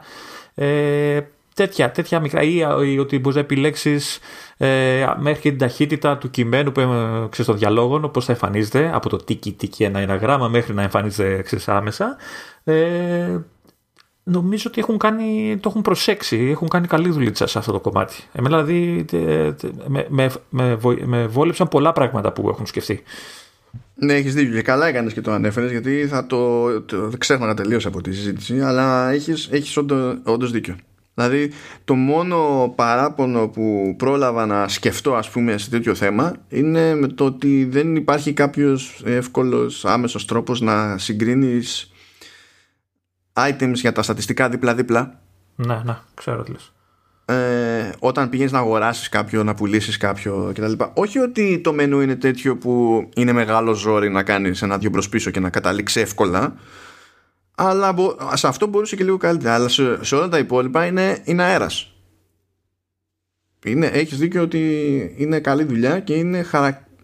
είναι, είναι χαρακτηριστικά μη ασιατική προσέγγιση στο, στην ευκολία του, του user interface σε όλη αυτή τη, την ιστορία. Έχεις, έχεις δίκιο. Οπότε, ορίστε, άλλη μια επιτυχία για τον Χιρονόμπου Σακακούτσι. Που έτσι και το ξαναπείς σαν κουκούτσι, δεν ξέρω τι θα γίνει. Είδε το απέφυγα και το πες μόνος σου. ναι, ε, τα θυμάμαι αυτά δυστυχώς. Είναι γι' αυτό δεν μπορώ να κοιμηθώ το, το βράδυ. αυτά, αυτά σημαίνουν. Εγώ ήμουν καλό παιδί και δεν είπα τίποτα. Εσύ τα Οπότε να πάντως που φύτρωσε και JRPG και όχι DMEC JRPG του στυλ γεια σας ε, ε, είμαστε το Ocean Horn 2 και προσποιούμαστε ότι είμαστε, είμαστε διάφορα πράγματα. Είμαστε Zelda, ναι. Ε, ναι, ε, ναι, ένα που είναι legit και από ανθρώπους που όντως ξέρουν τι κάνουν. Δεν είναι ότι προσπάθησαν να βγάλουν το δικό τους Final Fantasy γιατί δεν είναι τόσο μεγάλη ομάδα και δεν έθεσαν καν τέτοιο στόχο προφανώς και και και. Αλλά υπάρχει μυαλό πίσω από αυτή την ιστορία και, και κάνει μπαμ. Κάνει μπαμ. Δεν ξέρω ε... τι γίνεται στο Wonderbox μόνο. Εκεί πραγματικά το κατέβασα. Δεν πάτησα ούτε μία φορά του κονίδι. Δεν έχω ιδέα. Δεν έχω ιδέα τίποτα. Την παραμικρή. Το Wonderbox είναι... Ε, προκαλεί έκπληξη. Δεν το περιμένεις. Ε, προκαλεί Wonder είναι... είναι... Ναι, είναι ένα κουτί που προκαλεί Wonder. Ε, και προκαλεί έκπληξη γιατί όταν το βλέπεις στα τρέιλερ και τα λοιπά ή πρώτο ξεκινάει είναι ένα τελείως απλοϊκό πλατφορμάκι ε, adventure ας το πούμε ξέρω εγώ κτλ ε, το οποίο κάθε ας πούμε πίστα είναι εμένα μου θυμίζει πολύ το στήσιμο του ή της πίστας ενώ της σχεδίαση του, το, του Captain Toad ξέρεις έτσι διόραμα ξέρεις, ε, που είναι χτισμένο ξέρεις. Captain Toad παιδιά είχε βγει σε Wii U Πού να πουλήσει εκεί, εδώ δεν πουλάει το Wii U για να πάρει κάποιος να το παιχνίδι να το παίξει το Wii U. Έχει βγει σε Switch, παιχνιδά του. Απλά. Ναι, ναι, παιχνιδά. Ε, τέτοιου στυλ ε, πίστες έχει. Ε, το box ουσιαστικά είναι αυτό, ότι κάθε πίστα ουσιαστικά ξεκινάει από ένα τετράγωνο. Είναι ένας χώρος τετράγωνος και πάνω σε αυτό το χώρο ο, χτίζεται μια πίστα, μπορεί να είναι ένα κάστρο, μπορεί να είναι ένα ανοιχτός χώρος, ένα δάσος ή κάτι ανάμεσα και χτίζει έτσι σε, σε αυτό το τετράγωνο το, την κάθε πίστα. Ε, πλατφορμάκι, έχεις το σπαθάκι σου, ε, χάζω εχθρούς κτλ. κτλ, κτλ, ε, το, οπότε, σαν πρώτη εικόνα λες εντάξει, απλοϊκή μπουρδα. Το θέμα είναι ότι ε, η ουσία του παιχνιδιού είναι το δεύτερο κομμάτι του, του τίτλου, το Adventure Maker. Το παιχνίδι είναι, είναι, έχει Create Mode, ε, έχει ένα αρκετά καλό editor. Εντάξει, δεν θα φτάσει, ξέρεις, ε, ε, φάσεις, ξέρω εγώ, Little Big Planet ή δεν ξέρω, δεν έχω δει το Mario Maker, αλλά πιθανόν ότι είναι πιο περίπλοκο κτλ. Αλλά ε, καταφέρνει να, να σου δώσει πολλά πράγματα, πολλές, ε, πολλά εργαλεία ε, για να φτιάξεις τη δικιά σου πίστα, ας το πούμε, ε, και ταυτόχρονα να στο κάνει με εύκολο τρόπο, να, είναι, να σου φανεί εύκολο ώστε να πεις εντάξει, ας ασχοληθώ, ας πετάξω πέντε κουτάκια και να φτιάξω ένα τείχο, ξέρω εγώ, και, ένα, και μια πίστα έστω. Ε, οπότε αυτό κερδίζει κατευθείαν πόντους για το παιχνίδι γιατί ε, πραγματικά σε βάζει στο τρυπάκι να φτιάξεις κάτι δικό σου. Ε, το, το, το παιχνίδι έχει διάφορα modes. Έχει, έχει το, το κλασικό που παίζεις μόνο, έτσι, έχει το campaign ας το πούμε, το οποίο είναι χωρισμένο σε διάφορα, ε, έχει διάφορα υπο-campaigns, ας το, ας το πούμε κάπως έτσι, ε, τα οποία τι είναι, ε, διαδοχικές πίστες που ξέρεις είναι ενωμένες για να σου κάνουν μια πιο ολοκληρωμένη, ας το πούμε, έναν πιο ολοκληρωμένο κόσμο. Δηλαδή μπορεί ας πούμε ένα campaign να είναι η μια IP, πίστα του, το πρώτο του κεφάλαιο, να έχει τέσσερα τέτοια κουτιά που σου έλεγα στην αρχή, το οποίο μπορεί να είναι να ξεκινάς από το δάσος, να προχωράς στο επόμενο κουτί που είναι ξέρω ένα χωριό, να καταλήγεις σε ένα πύργο κτλ. κτλ. Ε, το καλό είναι ότι αυτό μπορείς να το κάνεις και εσύ με τα εργαλεία που σου δίνονται. Το, το ακόμα πιο καλό είναι ότι το campaign πέρα ότι εντάξει είπαμε είναι απλοϊκό κτλ. Ε, αν, αν πίσω θα ασχοληθώ με το create σου δίνει ιδέες και σου δίνει και ε, έτσι τρόπους που μπορείς να κάνεις διάφορα πράγματα. Δηλαδή βλέπεις τι έχουν σκεφ... πώς έχουν σκεφτεί οι δημιουργοί κάτι και πώς το έχουν κάνει ρε παιδί μου και ξέρεις ότι αυτό με λίγη προσπάθεια πολλή προσπάθεια για την τάξη ε, ε και, και αρκετές ώρες ενασχόλησης ε, θα καταφέρεις να κάνεις κάτι παρόμοιο. Ε, πέρα από αυτά τα δύο modes έχει ε, co multiplayer για τέσσερα άτομα αν θυμάμαι καλά αυτό είναι και για να παίξει στο επίπεδο που έχεις φτιάξει ή και για, τη, για παράλληλη δημιουργία, συνεργασία ε, στη δημιουργία; το έχω δοκιμάσει στο, στα έτοιμα. Δεν ξέρω αν. Ε, θα σου πω για τις δημιουργίες σου, περίμενε. Ε, θεωρητικά γίνεται γιατί ε, τη δημιουργία σου μπορεί να την κάνεις publish. Υπάρχει κοινότητα ε, την οποία κάνεις publish, μπορείς να κατεβάζεις δημιουργίες άλλων. Έχει δηλαδή κατηγορίες, έχει τις κατηγορίες που λέει τα official προφανώς είναι από τους δημιουργούς και έχει μετά κατηγορίες διάφορες, έχει κάποιες κατηγοριοποιήσεις και σου ανοίγει, ξέρω εγώ, κατηγορία. Έχει ας πούμε μια κατηγορία που ε, μ' άρεσε σαν ιδέα που είναι One Box ε, Wonders, κάπως έτσι τα λέει, τα οποία ουσιαστικά είναι μια ολόκληρη πίστα σε ένα μόνο τετράγωνο. Δηλαδή, ό,τι είναι να γίνει θα γίνει εκεί.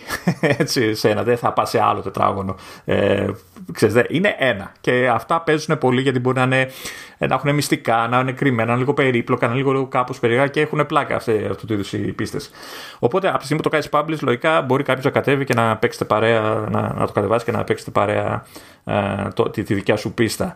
Ε, ε, το, το co-op βέβαια αυτό που είδα εγώ είναι ότι είναι με friend code, με friend code έτσι codes ε, οπότε OK okay, το DS δεν πεθαίνει ποτέ και το Wii ε, τι άλλο έχει; Ε, εννοείται ότι στο campaign ε, έχει ε, ότι όταν, όσο παίζεις και λύνεις πίστες και τελειώνεις τις πίστες και λοιπά, σου ξεκλειδώνει πραγματάκια τα οποία γίνονται εργαλεία μετά. Δηλαδή, ξέρω ξεκλειδώνει δέντρα ή ξέρω εγώ τετράγωνα που πατώματα που διαλύονται, ε, καινούριους χαρακτήρες, ε, καινούριες στολές. Δηλαδή πράγματα που σου κάνουν το, το editor πιο πλούσιο, ώστε να μπορείς να κάνεις τις δημιουργίες ακόμα πιο εντυπωσιακές και περίπλοκες. Ε, αυτό είναι ουσιαστικά. Δηλαδή, ε, ο στόχος σε κάθε πίστα, σε κάθε ας το πούμε ε, κόσμο, σε κάθε campaign, είναι να φτάσεις στο, σε ένα σημείο που υπάρχει μια ειδική καρδιά για να την πάρεις και να τελειώσεις το επίπεδο. Και για να το κάνεις αυτό, platform, έχει, ε, μπορείς να βάλεις να, έχεις, ε, να έχει κάποιους εχθρούς που πρέπει να φας ε, ή μπορεί να σε βάλει να ψάξεις να βρεις, να μαζέψεις κάποια νομίσματα ώστε να πας στον τάδε έμπορο να σου δώσει το κλειδί ή δεν ξέρω ποιο αντικείμενο χρειάζεται για να προχωρήσεις λίγο παραπάνω, έχει gadgets, έχει, έχει πολλά πραγματάκια που δεν, πραγματικά δεν φαίνονται από την πρώτη επαφή με το παιχνίδι. Φαίνεται ένα απλοϊκό παιχνίδι, αλλά έχει αρκετό βάθος και είναι και αρκετά προσεγμένο. Ωραίο, ε, ωραία αισθητική, ωραία γραφικά, έτσι, παιδικά, στο πούμε μεσαγωγικά, ωραία όμως. Αυτό, αυτό περίμενα να πεις, γιατί και με μένα από αυτό που βλέπω ε, μου, φαίνεται, μου φαίνεται όντως όμορφο. Είναι, είναι όμορφο, είναι, είναι όμορφο ε, το παιχνίδι. Ε, τώρα, ο χειρισμός. Ε, εννοείται, ο, ο, ο ιδανικός είναι το χειριστήριο, φαντάζομαι, γιατί δεν έχω παίξει με χειριστήριο, τόσο ηλίθιος. ε, το touch ε, την παλεύει. Έχεις ένα θέματα γιατί ε, υπάρχουν σημεία, ειδικά στις έτοιμες πίστες, που πρέπει να παίξεις λίγο με την, με την κίνηση της κάμερας, δηλαδή να περιστρέψεις το όλο οικοδόμημα ε, γιατί έχει ξέρεις, κρυμμένα από πίσω πράγματα κτλ. Ε, έχει ένα θέμα γιατί δεν έχεις δεύτερο μοχλό, οπότε πρέπει να κάνεις λίγο με την οθόνη, ξέρεις, τα κλασικά κτλ. Ε, είναι σκότωμα αυτοκτονία, γιατί ήταν και η πρώτη μου επαφή και το μου έμεινε. Ε, η προσπάθεια να το παίξεις στο Mac με πληκτρολόγιο και ποντίκι. Είναι σκότωμα κυρίως ε, λόγω της οπτικής. Επειδή τα βλέπεις λίγο υπογωνία, είναι κάπως. Α το πούμε ισομετρικά, να το, να το, κάπως λέγαμε παλιά τα, τα παιχνίδια. Ε, υπάρχουν στιγμές που για να πας ευθεία πρέπει να πατάς δύο πλήκτρα. Μπρος και δεξιά, ξέρω εγώ, για να πηγαίνει διαγώνια, ξέρεις. Ε, οπότε το πληκτρολόγιο το mouse είναι σκότωμα. Απ' την άλλη, ε, ίσως είναι και ο καλύτερος τρόπος για, να, για τον editor, το mouse, το πληκτρολόγιο. Ε, αλλά και το touch δεν έχει θέμα στο, ούτε στο playing ούτε στο creating. Ε, αυτά. Ε, ωραία, ωραία πρόταση. Δεν την περίμενα. Ήταν, είναι αρκετά προσεγμένη πρόταση. Και παίζει και καλά και στο iPad μου με α9X και στο Mac έπαιξε καλά. Ε, και αν κρίνω και από ότι, ότι έψησε και, το, και τον Junior και προσπάθησε να κάνει και μια πρώτη πίστα και αυτός. Εγώ έφτιαξα πίστα και να πούμε εδώ ότι είναι η τελευταία μου ε, εκπομπή στο podcast γιατί ξεκινάει η καριέρα μου σαν game developer. ναι. Ε, θα την δημοσιεύσω και θα περιμένω review από σένα. Κάτσε να πώς θα σε φτιάξω. Τελείωσε και θα σου πω. Ε, οπότε, ναι, όσοι ψήνονται έτσι είναι ε, με τα creator, creator stuff και τα λοιπά, ή γουστάρανε, ξέρεις, ε, τίτλους όπως το Little Big Planet ή το Mario Maker ή δεν ξέρω ποιο άλλο, ε, νομίζω αξίζει να του ρίξουν μια ματιά. Η μουσική πώς σου έκατσε, γιατί βλέπω εδώ πέρα στο fact sheet που έχει από το, από το δελτίο τύπου ότι ε, συνθέτης είναι ο, ο Ερικ Σεβαλιέ από το Rayman 2. Ε, αν σου πω δεν την έχω προσέξει ιδιαίτερα γιατί έπαιζα συνήθως με χαμηλή ένταση. Αλλά όσο έχω ακούσει είναι, είναι ok, είναι εντάξει. Λοιπόν, άκου εδώ τώρα. Η ομάδα που το έχει φτιάξει είναι φαντάζομαι ότι το λένε ήδη Aquiris. Ε, μιας και είναι και Βραζιλιάνοι τέλος πάντων. Ναι, είναι Βραζιλιάνοι. Είναι, έχει, έχουν έδρα στο Πόρτο Αλέγρε. Και θέλω να σου πω, αγαπητέ Λεωνίδα, ότι πήγα και τσέκαρα να δω που είναι η έδρα του στο χάρτη. Όταν λέμε τσέκαρα την έδρα στο χάρτη, δεν είναι απλά είδα, ξέρεις, εκεί βλέπω τη Λατινική Αμερική και είδα ένα στίγμα. Όχι, πήγα από κοντά να δω τι παίζει. Τι παίζεις στη γειτονιά, βρε αδερφέ. Θέλω να σε ενημερώσω ότι λίγο ποδαρόδρομο από εκεί που είναι η εταιρεία είναι μια γειτονιά που λέγεται Παρτενών. και δύο γειτονιές παραπέρα είναι η Πετρόπολης. Έτσι. Άρα είναι της Πετρούπολης. Ε, και στη, για, για Πετρόπολης δεν τσεκάρισα αλλά για Παρτενών επειδή όσο μίλαγες βάρισα εκεί πέρα ένα, ένα search ε, δεν είναι τυχαίο γιατί ε, εκεί πέρα έχουν κανονικά και Ορθόδοξη εκκλησία και τα λοιπά. Παίζει παίζουν Έρωτας. ομογενείς μάλλον εκεί πέρα. Οπότε η μετακόμιση είναι πιο εύκολη από όσο φαντάζεσαι Α, για, το, για την καριέρα στο game development. Θα, ε; ναι, θα μας βρει σχετικά φιλικό περιβάλλον. θα μπορούσαμε να πέσουμε σε πολύ χειρότερα. Η, η πλάκα είναι ότι παίζω μια-δυο πίστες και, ε, πάω, και πατάω το create για να, να δω πώς είναι, παιδί μου, έχοντας πάντα στο νου ότι ξέρεις τι, θα φάμε τα μούτρα μας. Βλέπω λοιπόν ότι είναι αρκετά βατό, ότι ξεκινάει okay, και λέω ας παίξω. Και φτιάχνω δύο, ε, δύο ας το πούμε τετράγωνα, έτσι, δύο blocks. Ε, και καλά ξεκινάς το ένα, κάνεις τα διάφορα και φτάνεις στο δεύτερο για να ξεκλειδώσεις μια πόρτα και ένα, ένα απλό τελείως ε, πράγμα. Αφού μου φάγε πολλή ώρα βέβαια, γιατί έκανα και άρχισα να κάνω και fine tuning, κάτι που σημαίνει ότι το όχι το παιχνίδι θα σε κρατήσει, δηλαδή άμα κάτσει να ασχοληθείς με λεπτομέρειες κτλ. Και ε, λέω τι χαρά, τι ωραία, εντάξει, σκίζουμε, το έχουμε ρε παιδί μου. Ε, λέω ας παίξω κι άλλο campaign. Και τα φτερά κόπηκαν κατευθείαν. Έτσι, δηλαδή το τι κάνουν οι άνθρωποι, οι επαγγελματίες, αλλά και οι άνθρωποι που ασχολούνται, δηλαδή η κοινότητα τέλος πάντων με αυτά που βγάζουν. Δηλαδή, έβλεπα δημιουργίες και επειδή είχα ασχοληθεί με το Create, ήξερα και τη δυσκολία, αλλά και πόσο έξυπνη ιδέα με τόσο απλά εργαλεία ε, είναι αυτή που βλέπω, ρε παιδί μου. Και λες, από τη μία λες, μπορώ να κάνω κάτι, αλλά δεν ξέρω αν θα καταφέρω να φτάσω ποτέ σε αυτό το επίπεδο, ρε παιδί μου. Δεν νομίζω δηλαδή να το καταφέρω. Ναι, θέλει ακόμα και να υπάρχει το περιθώριο. Θέλει αρκετή επένδυση σε χρόνο τώρα, όχι χαζομάδε δηλαδή. Και δεν, δεν, δεν μπορούμε να κάνουμε κάτι τέτοιο. Κοίτα, έχει, έχει, και, έχει και θεματάκια στο χειρισμό του Create. Δηλαδή έχει πραγματάκια που ε, του, εμένα πούμε, μου λείψε βέβαια μπορεί να μην, κατάφερα να μην ξέρω να το κάνω. Δηλαδή έχει, έχει τρόπο, ας πούμε, θες να χτίσεις ένα τείχο, έτσι, έχεις το block με το τούβλο, ξέρω, με, το, με την πέτρα.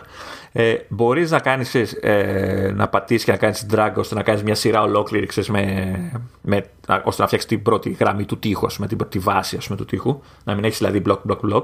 Αλλά δεν είδα κάποιο τρόπο ώστε αυτή τη γραμμή να έχω έναν τρόπο ώστε όπως την έχω κρατημένη και έχει σημειώσει ξέρεις, τον οδηγό, να κάνω έτσι μια κίνηση ώστε να την κάνει και κάθετα. Ξέρεις, να μην χρειάζεται να κάνω γραμμή, γραμμή, γραμμή. Μπορεί να υπάρχει να μην το πήρα εγώ χαμπάρι. Έχει μικρές ελλείψεις, αλλά γενικά είναι, είναι πολύ προσέκμενο, είναι πολύ καλό. Να μην ρωτήσω δηλαδή αν ψάχνουν, γιατί έχουν συγκεκριμένο mail για jobs. Κοίτα, θα κάνω publish στο, τη δημιουργία μου και όλα θα, θα γίνουν αυτόματα από εκεί πέρα. Νομίζω δεν θα, δεν θα αντισταθούν. Εντάξει. Δεν ξέρω πού θα είμαι πιο τραγικός. Όταν θα στείλω αυτό το επεισόδιο στο συγκεκριμένο ή όταν θα στείλω αυτό το επεισόδιο στη, στη Mist Walker.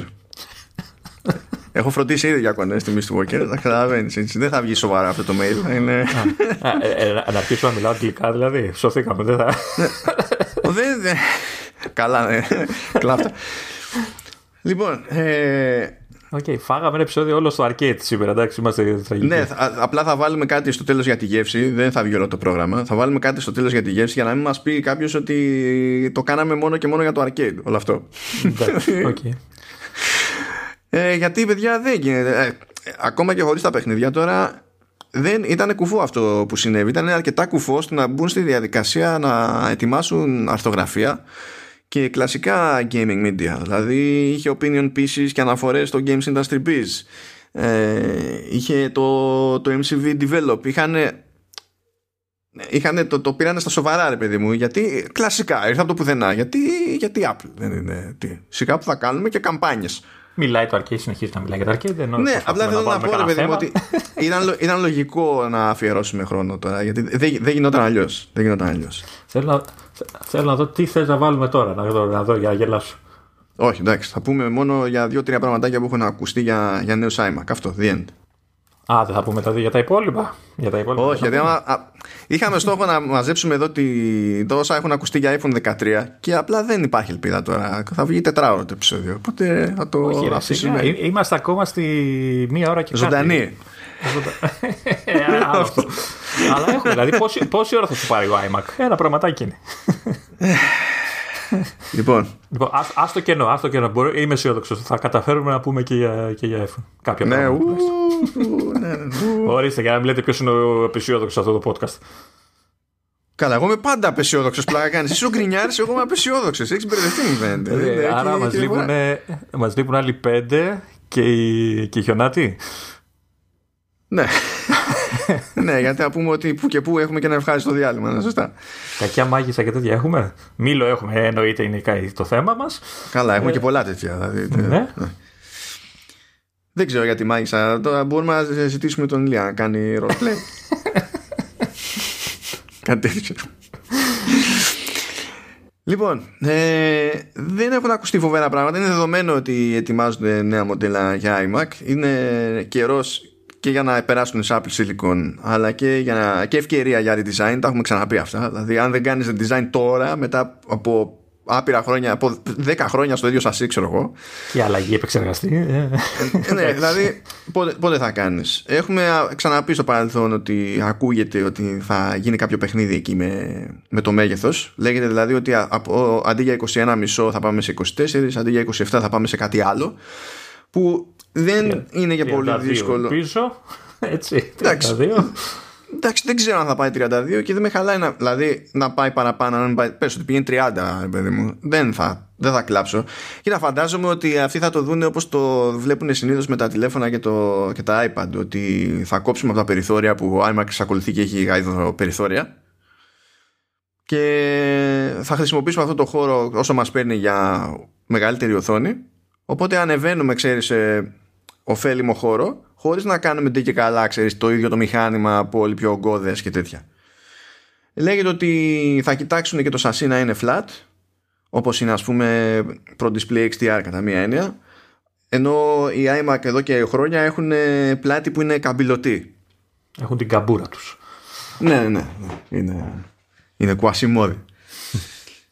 Ε, Οπότε περιμένουμε να δούμε γραμμές σχεδιαστικές τύπου iPad Pro και πλέον iPhone 12 σε μάλλον μεγαλύτερα μεγέθη χωρίς να ξέρουμε στα σίγουρα τι υποτίθεται ότι θα γίνει εκεί πέρα. Ε, και έχει παίξει και από μία πηγή τέλος πάντων ως φήμη που δεν ξέρω πόσο έχει νόημα να την πιστέψω ή όχι ότι μπορεί να, να βγάλεις καινούργιο IMAX σε χρώματα Κάτι που ελπίζεις χρόνια τώρα έτσι να γίνει Κοίταξε να δεις επειδή στα πιθανά εδώ πέρα χρώματα έχει ένα Space Gray το οποίο είναι πιο σκούρο από το Space Gray εκεί θα ναι. ζοριστώ λίγο εντάξει Κοιτάξτε τώρα άνθρωπος που είναι έτσι. Η εικόνα που κοιτάει έχει πέντε διαφορετικούς Mac. Τον έναν δίπλα στον άλλο. Έχει αυτόματα το κεφάλι του διαγράψει τους τρεις. έτσι. Έχει διαγράψει τον έναν που είναι στο πιο κλασικό ας πούμε έτσι ασήμο λευκό ξέρω τι είναι. Και έχει εστιάσει στο χρώμα που αναγνωρίζει ο εγκέφαλός του χρόνια. Τώρα δεν υπάρχει άλλο χρώμα για το μάνο, είναι το που δεν είναι τυχαίο ότι τεχνικώ δεν θεωρείται χρώμα. Έτσι. δεν είναι τυχαίο. Να πω εδώ ότι η φήμη, δηλαδή η φωτογραφία η φήμη, μάλλον η φωτογραφία που στηρίζεται στις φήμες που λέει για τα χρώματα. Ε, οι άλλοι τρεις που έχει διαγράψει αυτόματα είναι ένας ε, πράσινο λαχανί, τουαλετή, ένας γαλάζιος και ένας ροζουλής. Οπότε καταλαβαίνετε γιατί τα έχει διαγράψει όλα αυτά από, πάνω του, από μπροστά του. Εγώ πιστεύω ότι ο, ο Ροζ θα πουλάγε καντάρια. Έτσι και βγαίνει. Για, τα, για το γαλάζιο και το λαχανό τέτοιο δεν είναι το πολύ πιστεύω, αλλά το ροζ πιστεύω θα πουλάγε. Αν δεν είναι αυτές οι αποχρώσεις, αλλά είναι οι αποχρώσεις της Apple, δηλαδή λίγο πιο προσεχμένα χρώματα κτλ., ε, δεν θα απέκλεια ούτε το γαλάζιο ότι θα πουλούσε. Το ροζ καταλαβαίνω. Okay. Ε, και όντως, αν σκάσει μαύρο, νομίζω είναι το καλύτερο. Έστω ότι συμβαίνει αυτό έτσι. Γιατί ο, ο πρόστερ που τα λέει αυτά, δηλαδή έχει πέσει μέσα σε διάφορα, έχει πέσει τελείως έξω σε άλλα, δεν, δεν βγάλει άκρη και είναι και λίγο σχετικό. Μπορεί να γίνει, αλλά να μην είναι στην πρώτη φουρνιά. Μπορεί να μην γίνει ποτέ. Μπορεί να είναι κάτι που τσεκάρανε ως ενδεχόμενο και απλά να μην συμβεί πάλι ποτέ. Και τα λοιπά. Ε, αυτό τώρα είναι, ξέρεις, κατά μία έννοια, αν γίνει, θα είναι σαν αναφορά στην πρώτη εποχή του iMac, που έτσι κι αλλιώς ξεκίνησε σε Bondi Blue και μετά βγήκε σε ολόκληρη σειρά χρωμάτων, ας πούμε, για, το, για την τσαχπινιά. Μιλάς εκείνο που ήταν διάφανο; Αυτό το με την οθόνη, την καμπουρωτή αυτή τη μεγάλη. Ναι, ναι, ναι, που δεν ήταν, ήταν ημιδιάφανο. Είχαν βγάλει μετά ένα άλλο που ήταν πιο διάφανο ακόμη.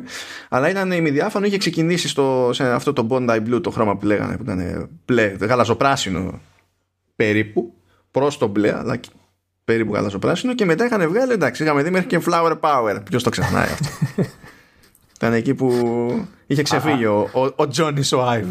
Α, αν βγει κάτι τέτοιο λουλούδια, το έχω πάρει δώρο κατευθείαν. Κοίτα, άμα είσαι τόσο, τό, τόσο large τυπάς και επενδύσεις τόσα για το trolling, τότε θα αποδεχτώ. Όχι, θα σου κα... άμα κάνεις το πράγμα, θα σου κάνω και τη χάρη και δεν θα το πουλήσω καν. θα το κρατήσω και θα το δουλεύω για χρόνια και θα λέω αυτή την ιστορία μέχρι να ψοφήσω εγώ ή το μηχάνημα. ε, τώρα ε, εσένα σε ψήνει η επαναφορά σε χρώματα σε τέτοιο, σε τέτοιο μηχάνημα; Κοίτα, στη φωτογραφία, στη φωτογραφία δεν μ' αρέσει. Δεν μ' αρέσει. Ε, και έχω και μια αυτή επειδή αν όντως είναι πιο μεγάλες οι οθόνες, θα μιλάμε για αρκετά μεγάλο μέγεθος, ρε παιδί μου. Δηλαδή, εντάξει, θα είναι πιο μικρά τα περιθώρια κτλ. Αλλά όσο να είναι, θα είναι ένα πράγμα πάνω στο γραφείο μεγάλο. Δεν ξέρω πόσο ωραίο θα είναι να είναι τόσο έντονα τα χρώματά του. Δεν μπορεί να το δεις από κοντά και να το λατρέψεις. Ε, δεν τρελαίνομαι. Αλλά και τα χρώματα που βλέπουμε εδώ δεν, είναι, δεν ξέρω αν είναι τα αληθινά. Δεν νομίζω ότι είναι τα αληθινά. Είναι λίγο περίεργα χρώματα για Apple. Δηλαδή, όταν έχει να δουλέψει με χρωματισμένο αλουμίνιο και έχει πάρει και δεν το έχει πάρει όπως τα ξέρω εγώ τα 11 τα iPhone ή τα 12 που εκεί πέρα πηγαίνει ουγ πάρε χρώμα στη μάπα στα, στους Mac ε, δηλαδή από τότε που μιλούσαμε για εκείνες στο iMac με τη CRT ε, αποφεύγει τους πολύ έντονους χρωματισμούς όπως ο διάλογος στο λιβάνι δηλαδή εγώ θα περίμενα να βγάλει αν μπει στον κόπο να βγάλει κάτι πιο, πιο light ή πιο, πιο σκούρο όπως είναι ξέρω εγώ στα, στα τηλέφωνα τα Pro, ρε παιδί μου. Pro.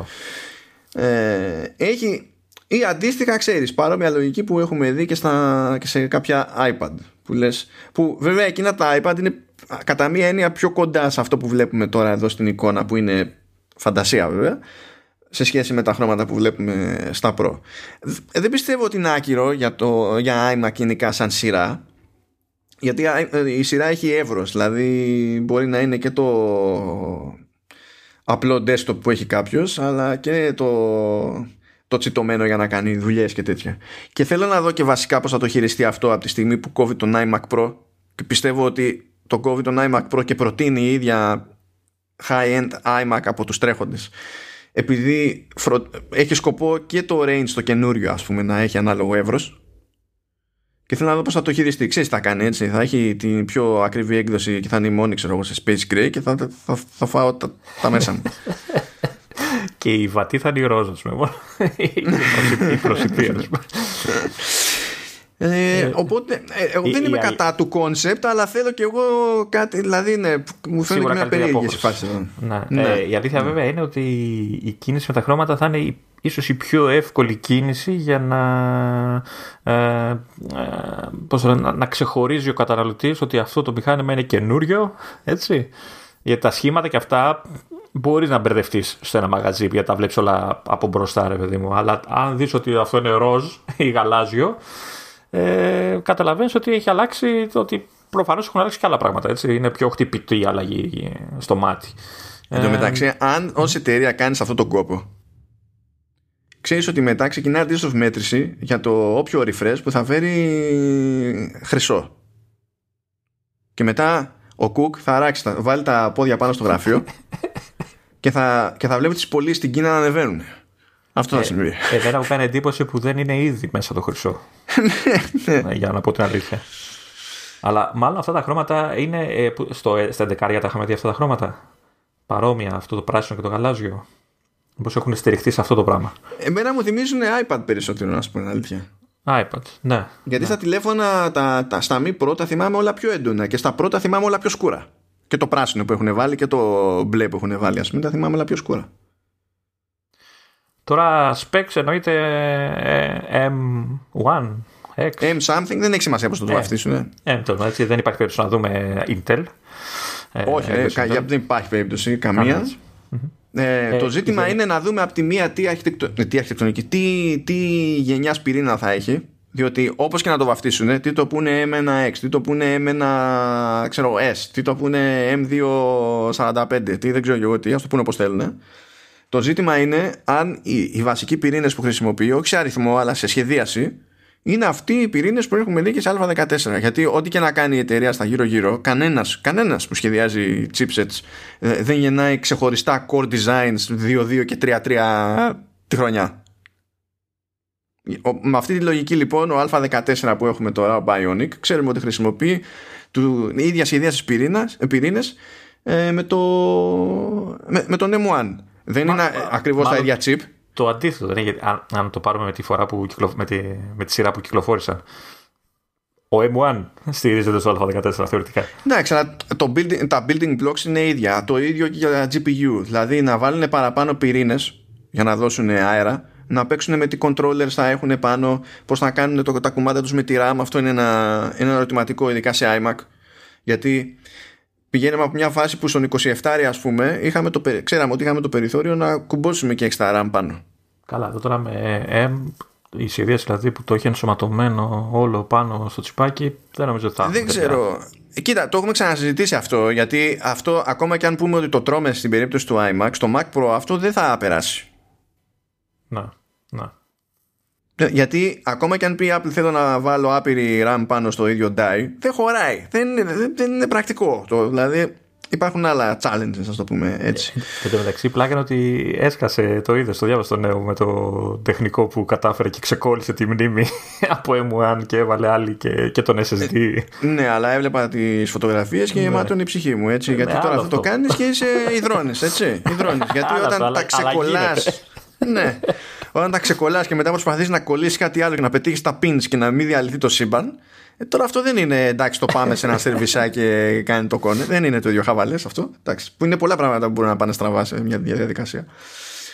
Αλλά αυτό που περιμένω εγώ minimum έτσι, και δεν θα το θεωρήσω δηλαδή. Θεωρώ απολύτως λογικό να έχουμε την ίδια τεχνολογία στον πυρήνα, αλλά θεωρώ ότι θα δώσει πόνο με τους πυρήνες. Η απορία δική μου είναι το. δηλαδή παραπάνω CPU cores, παραπάνω GPU cores Ε, τώρα στη CPU μεριά το τι mix θα έχει εκεί πέρα με τους ας πούμε, ας πούμε μεγάλους και μικρούς πυρήνες είναι ένα ερωτηματικό. Δεν πιστεύω ότι χρειάζεται περισσότερους μικρούς πυρήνες. Το ζήτημα είναι να βάλει περισσότερους μεγάλους πυρήνες. Στην πρίζα θα είναι το μηχάνημα, δεν θα πάει βόλτα. Ε, τώρα που μπρίζα, ανεμιστήρα. ε, και, ε, ε, νομίζω θα βάλει. Νομίζω θα βάλει. Θα βάλει, ε. θα βάλει. Θα μ' άρεσε στο μεγάλο να έχει και στο μικρό να μην έχει και καλά έτσι να έχει και ένα διαχωρισμό σε θέματα ισχύως. Ότι το πιο μικρό μοντέλο θα, θα είναι το λιγότερο ισχυρό, αλλά θα έχει αυτό το ατού, ξέρω εγώ. Και το μεγάλο μοντέλο θα είναι πιο ουγ, αλλά θα θέλει λίγη ψήξη. Και να σου πω τέτοια δεν είναι και πρόβλημα, γιατί και ο iMac Pro, ας πούμε, είχε πολύ καλή συμπεριφορά σε θόρυβο και τέτοια. Και αν το έκανε αυτό με ό,τι χάρη του χρησιμοποιούσε εκεί, ε, νομίζω μπορεί να το πετύχει και εδώ πέρα. Ε, υποθέτουμε, μάλλον θεωρούμε δεδομένο ότι από τη στιγμή που έφυγε ο iMac Pro από το line-up, ότι κάποιο μοντέλο θα είναι φάμιλο από τα καινούρια. Ναι, δεν νομίζω, δεν είμαι σίγουρος ότι θα κάνουν τον κόπο να το πούνε Pro. Τότε δεν θα τον ακυρώνανε τον άλλον. Θα τον αφήνανε εκεί να τελειώσει mm. και απλά μετά θα βγάζανε νέο iMac Pro, ας πούμε. Ναι. Νομίζω ότι θα τα, θα τα λένε όλα iMac, αλλά τα specs θα είναι τέτοια που στην ουσία δεν θα υπάρχει κάποιος άλλος λόγο, λόγος ύπαρξης για iMac Pro. Και λέγαμε και άλλη φορά ότι επειδή ακούγεται ότι θα βγουν δύο Mac Pro, ένας μικρός και ένα μεγάλος, αν όντως ισχύει αυτό και γίνει πράξη, τότε τα καλύπτει τα segments. Δεν είναι δηλαδή. Απλά έχει πειράξει λίγο, ξέρεις, το με τι, ε, τι σασί μπορείς να περιμένεις στο Α, το Β και το Γ segment, ας το πούμε έτσι. Ε, η οθόνη, θα δούμε κάτι σε XDR αντίστοιχο; Πέρα από το μέγεθο. Γιατί είπαμε για το μέγεθο, αλλά δεν ξέρω για ποιότητα. Κοίτα, δεν ξέρω πώς θα τη βαφτίσει και με υπό ποιε συνθήκες θα τη βαφτίσει, αλλά να είναι XDR τύπου Pro Display XDR ε, και η πολύ θέλει ψήξη. Ε, δηλαδή εδώ το, η οθόνη μόνη της έχει, έχει δύο ανεμιστήρες, νομίζω, το, το, το, monitor, που να έχει και το υπόλοιπο hardware μέσα ε, να, να, πει, να μην το πει Pro Display XDR, να το πει something something XDR, γιατί τέτοιο branding ας πούμε έχει βάλει και στα τηλέφωνα και δεν εννοεί ακριβώς το ίδιο πράγμα. Είναι λίγο περίεργο, δηλαδή το πώς θα το βαφτίσει σχετικό. Έχει κάποιες επιλογές, δηλαδή θα μπορούσε πιο εύκολα στο μεγάλο μοντέλο να βάλει ξέρω εγώ κάτι με mini LED για να έχει κάποιο είδους ξέρω εγώ ε, local dimming και τέτοια αλλά παιδιά, εντάξει, πιστεύω ότι αν βάλει mini LED τα media θα το, θα το χάψουν και ο κόσμος θα νομίζει ότι κάτι έγινε. Εγώ δεν θεωρώ ότι είναι συγκλονιστική ανακάλυψη σε αυτό το στάδιο. Οπότε για μένα ούτε κρύο ούτε ζέστη. Θέλω να έχει τη γνωστή ακρίβεια που έχουν στο, στο χρώμα κτλ. Εκεί είναι το, το ζήτημα. Αυτό μετράει πάνω απ' όλα. Τη δουλειά που έπρεπε να έχουν κάνει σε επίπεδο macOS για να μπορεί να διαχειριστεί περιεχόμενο SDR και HDR ακόμη και αν είναι στο ίδιο πλάνο την έχουν κάνει, είναι πάρα πολύ καλή. Είναι έτσι φωτός μπροστά σε σχέση με οτιδήποτε άλλο σε Windows και, και τέτοια. Αυτά για μένα είναι τα σημαντικά και τα σημαντικά είναι ήδη στην τσέπη. Α το, ας το πούμε έτσι. Ε, και έχω την εντύπωση ότι ίσως έχουμε και τη, την ελπίδα για καλύτερη webcam. Γιατί παίζει για Face ID, οπότε των πραγμάτων είναι καλύτερη σαν webcam. Ναι, βασικά Κοίτα, ελπίζω να κάνουν minimum αυτό που είχαν κάνει στον iMac Pro που εκεί τουλάχιστον είχαν βάλει 1080p και όχι αυτή την ιδέα 720p σε, σε, τέτοια, σε τέτοιο μηχάνημα. Ξεκινάμε με αυτό το βασικό. Έτσι. Το Face ID βέβαια θέλει και το κάτι στο παραπάνω. Νομίζω ότι ούτε το 1080p είναι πια αρκετό. Δηλαδή όλοι ψάχνουν και ας μην μπορούν να το κάνουν τίποτα για 4K. Όχι, να μην έχει 4K. Να μην έχει. Θα, θα το πληρώσουμε ακριβά και δεν το εννοώ στην τσέπη. ενώ, μετά, ενώ αν δεν το βάλει θα είναι φτηνό, θες να μου πεις. όχι, όχι, μα δεν, λέω, δεν εννοώ στην τσέπη. Απλά 4K webcams ε, είναι σε μεγάλο βαθμό σάπιες.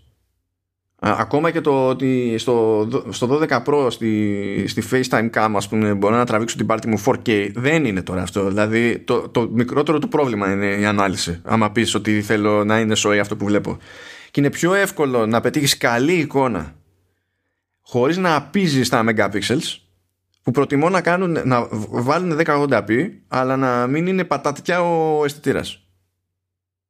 Θα ωφελήσει πολύ περισσότερο. Πολύ θα περισσότερο. μπορούσαν να, να προσαρμόσουν από iPhone που νομίζω είναι ο καλύτερος αισθητήρας που παίζει στις συσκευές τους.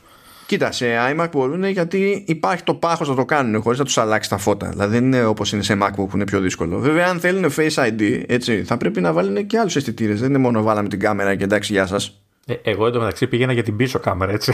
Όχι για την μπροστινή, αλλά μετά σκέφτηκα το Face ID. Όχι, ρε, την πίσω δεν υπάρχει περίπτωση να κάνουν τέτοιο κόπο. Δηλαδή, δηλαδή να πάνε να βάλουν τέτοιο αισθητήρα για τέτοιο σενάριο χρήσης. Δεν αξίζει τα λεφτά κανενός. Δεν αξίζει ούτε τα λεφτά που θα δώσει η Apple για να αγοράσει τον αισθητήρα, ούτε εσύ που θα πληρώσει το μηχάνημα. Γιατί αν σκεφτείς να το κάνεις, δεν μπορεί να το κάνεις τίποτα που να πιάσει τόπο, ρε παιδί μου, στα αλήθεια με τέτοιο αισθητήρα. Α, αλλά αυτό, ακούστηκε υποτίθεται ότι μπορεί να γίνει μόντα με Face ID στο, πάνω σε αυτό το μεγάλο το refresh. Ακούστηκε επίσης όμως ότι μπορεί και να μην γίνει στο πρώτο και να γίνει στο επόμενο. Εγώ χάρηκα όταν το άκουσα αυτό σαν πιθανό ενδεχόμενο. Χάρηκα.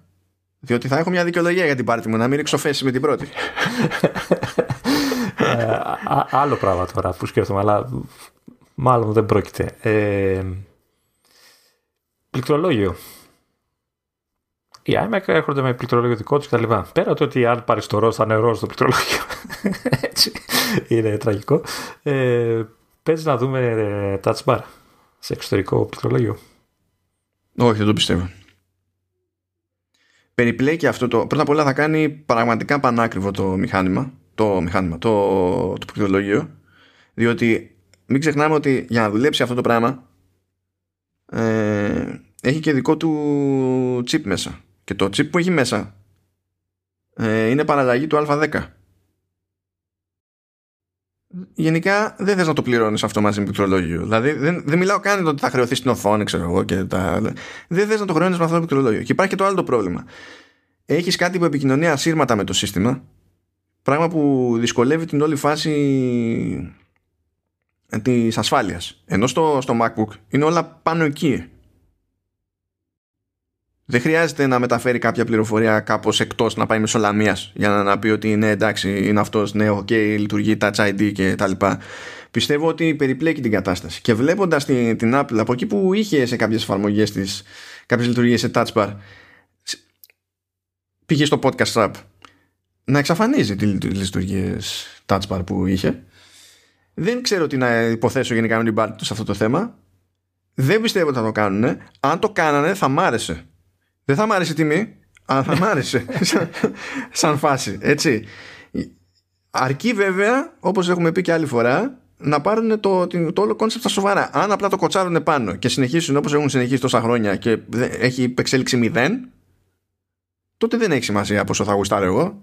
Δεν θα γίνω αίμα, παιδί μου. Εν τω μεταξύ, εξωτερικό πληκτρολόγιο είχαν και την ευκαιρία να, το κάνουν και, να την κάνουν και λίγο πιο μεγάλη, ίσως. Γιατί μπορεί να το μεγαλώσει λίγο προς τα πάνω, δεν ενοχλεί κανέναν. Θα μπορούσαν να την κάνουν λίγο πιο μεγάλη, να είναι λίγο πιο ευδιάκριτα τα, τα Δεν ξέρω πώς θα το στιβαρέσει. Ε... Μπορεί να μην θέλει να το κάνουν κιόλας για να μην έχουν οι developers να στοχεύουν διάφορα. Αλλά ποιος ξέρει τώρα, δεν ξέρω. Ε, για τα άλλα περιφερειακά, πιστεύεις για Magic Mouse 3 και. Ε, πώς λέγεται, Magic Pad. Πώς λέγεται το... Καλές ερωτήσεις αυτές βασικά. Καλές ερωτήσεις. Είσαι, είσαι ωραίος είσαι ωραίος σήμερα, Λονίδα. Ε, εντάξει. Σήμερα. Πάντα. Έπρεπε, πρέπει να το, να το τσιτώσεις. ε, κοίτα, νομίζω είναι, είναι ευκαιρία έτσι κι αλλιώς. Από τη στιγμή που κάνεις redesign και θες να ξέρεις, είναι ταυτόχρονα και δήλωση τους νέα εποχή. Και νέα εποχή για Mac. Ε, ξεκινάει με redesign του iMac. Παρότι ξέρεις ότι πρωτίστως πουλάς MacBook παρά οτιδήποτε που είναι desktop Mac, το ξέρεις, έτσι. Το, το statement για την εταιρεία είναι ο iMac. Είναι η μούρη, ναι, εντάξει. Α, ε, και έχω και δείξει ότι το κάτι τέτοιο ισχύει και για το mouse. Δηλαδή, εγώ θυμάμαι από παλιά ότι ήταν ε, πάντα όλοι περιμένανε την πρόταση της Apple για, στα ποντίκια. Όχι ήταν πάντα ιδιαίτερα καλή, αλλά λέμε. Ε, ναι, έχει νομίζω... πάρα πολλά χρόνια να αλλάξουν μεταξύ. Ναι, γιατί εγώ το, έχω Magic Mouse 2 και το έχω από το που έχω το laptop. Δηλαδή είναι τουλάχιστον 6 χρόνια. Τουλάχιστον. Έτσι. Ναι, ναι, ναι. Ε, Νο, νομίζω είναι όντως ευκαιρία να δοκιμάσουν κάτι, ό,τι και αν είναι αυτό στη τελική. Είναι ευκαιρία για τσαχπινιά. Θα έχουν και περισσότερα πράγματα να πούνε για το redesign. Τους βολεύει και στην επικοινωνία, ρε παιδί μου. Και είμαι πολύ περίεργος. Και δεν ξέρω αν τους παίρνει, ξέρεις, να κάνουν όπως κάνανε την τελευταία φορά που πειράξανε το πρώτο Magic Mouse και βγάλανε το Magic Mouse 2, που δεν, είχε, δεν ήρθαν τα πάνω κάτω, έτσι. Αλλά τότε ε, ήταν που αλλάξανε και το Magic Trackpad. Και το βγάλανε δεύτερο που είναι και μεγαλύτερο σε επιφάνεια κτλ άμα κάνουν τον κόπο να πάνε full monty ρε παιδί μου να κάνουν κάποιο είδους refresh σε όλη την αλυσίδα Γιατί παιδιά Magic Trackpad και δίπλα σε, σε desktop είναι, είναι χαρά Θεού. Δεν το έχω συνηθίσει. Βέβαια δεν έχω για να πω ότι ξέρεις, έχω δουλέψει πολύ, αλλά όσο το είχα δει ε, το νιώθα περίεργο. Αλλά θέλει... είναι, είναι γαϊδούρι, είναι τεράστιο. Ε, ε, είναι ό,τι πρέπει για άτομα που τραβάνε ζόρι με τον καρπό και είναι το λειτουργικό τόσο καλά στημένο για τέτοιου είδους χειρονομίες που είχα κάνει ένα, μια περίοδο επίτηδες. Φρόντιζα να έχω στο σύστημα και το trackpad και το, και το magic mouse. Για να δω στην πράξη πότε μου φαίνεται λογικό να πέφτω στο ένα και πότε στο άλλο.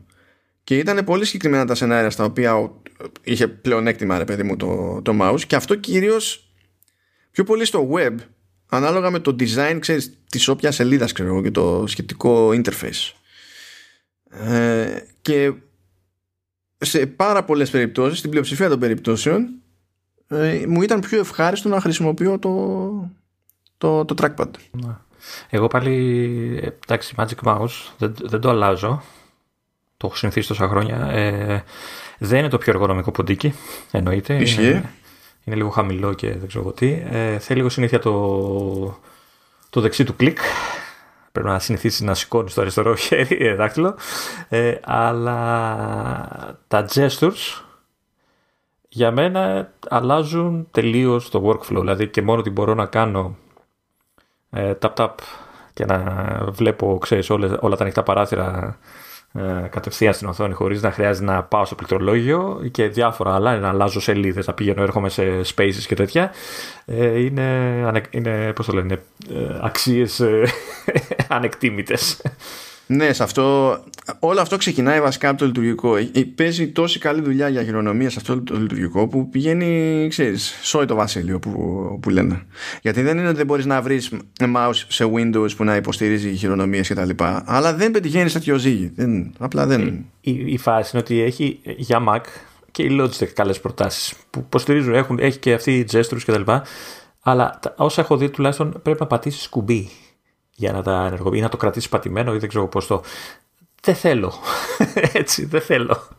Ναι, ναι, ναι, ναι. Ε, η πλάκα είναι ότι είναι τόσο καλά στημένο το, το macOS για να έχει gestures και ποτέ δεν θα δούμε Mac με οθόνη αφής που να τα ξέρεις, που έχουν πιο πολύ νόημα. Δεν πειράζει, δεν πειράζει. Δεν θέλω, δεν με ενδιαφέρει, αλλά λέμε το. Λοιπόν, ορίστε, ορίστε. Τι; Έχεις κάτι επιπλέον; Ξέχασα κάτι; Όχι απλά σε σκέφτομαι συνέχεια Με το ροζ iMac και το ροζ πληκτρολόγιο να, να γράφεις. Ε κοίτα Είπαμε Άμα βγάλει φάση flower power Να είναι Και είμαι σίγουρος ότι και ο πίστος φωτισμός θα είναι ροζ. Άλλη απόχρωση για να κάνει αντίθεση ξέρεις. Α δούμε τώρα αυτά εντάξει δεν ξέρω αν θα τα δούμε σε ανοιξιάτικο event Φαίνεται ήδη σε macOS Beta να υπάρχουν αναφορές σε μοντέλα iMac 21.2 και 21.1 και 21.2 που είναι code names εσωτερικά αυτά. Δεν μπορεί να είναι πολύ μακριά. Τώρα το τι βολεύει από άψη timing να βγει πότε θα δούμε. Θα δούμε. Δεν μπορεί να είναι πολύ μακριά. Δεν πιστεύω δηλαδή ότι θα πάνε για φθινόπωρο ας πούμε αυτά. Ε, ε, εγώ να βάλω ένα αστερίσκο για το όλο design που ε, το flat μου αρέσει απλά από ό,τι καταλαβαίνω αν πάρουμε ότι είναι κοντά οι εικόνες που δείχνουν, θα είναι πιο παχύ στα πλάγια και αυτό δεν ξέρω αν το θέλω. Όχι ότι θα σε ενοχλήσει όταν θα το έχεις κτλ. Αλλά... Αν πάνε με τέτοια γραμμή θα είναι σίγουρα πιο παχύ στα πλάγια. Ε, ναι, εντάξει, εννοείται γιατί πρέπει να χωρέσουν τα πάντα. Αλλά δεν ξέρω αν. Ε, με πάει λίγο στους πιο παλιούς Mac, ε, iMac. Που ήταν έτσι πιο. Ναι, ας πούμε αλήθεια, δεν με πειράζει γιατί η κούρπα από πίσω δεν μ' άρεσε ποτέ. Δεν, δεν μ' άρεσε όχι σε βαθμό. Πω πω τι idea είναι αυτή. Ναι, άμα αλλά... σου χαρίζανε δεν θα του λέει όχι του ανθρώπου που Καλά, προφανώς. Ε, αν είχα τρυποφοβία και μου χαρίζανε τέτοιο Pro Display XDR και μου λέγανε ναι, αλλά θα πρέπει να περνάς τουλάχιστον μία ώρα κοιτώντα το στο από πίσω, να βλέπεις όλες τις τρύπες, θα ήμουν και πάλι χαρούμενος. Θα έλεγα ναι, εδώ, ο άνθρωπος.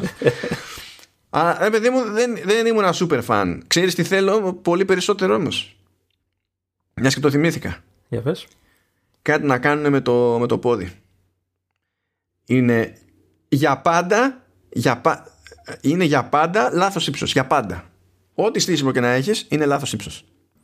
Κοίτα, ο μόνος τρόπος να το, να το αντιμετωπίσουν αυτό είναι να είναι προσαρμόσιμο κάπως, να έχει δυνατότητα να το σηκώνεις, χαμηλώνεις.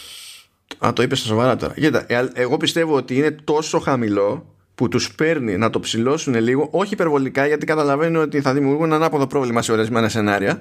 Πιστεύω ότι τους παίρνει να το σηκώσουν λίγο, χωρίς να δημιουργήσουν ζήτημα σε κανέναν, και ότι όσο έχει τώρα το πράγμα και υπολογίζει το.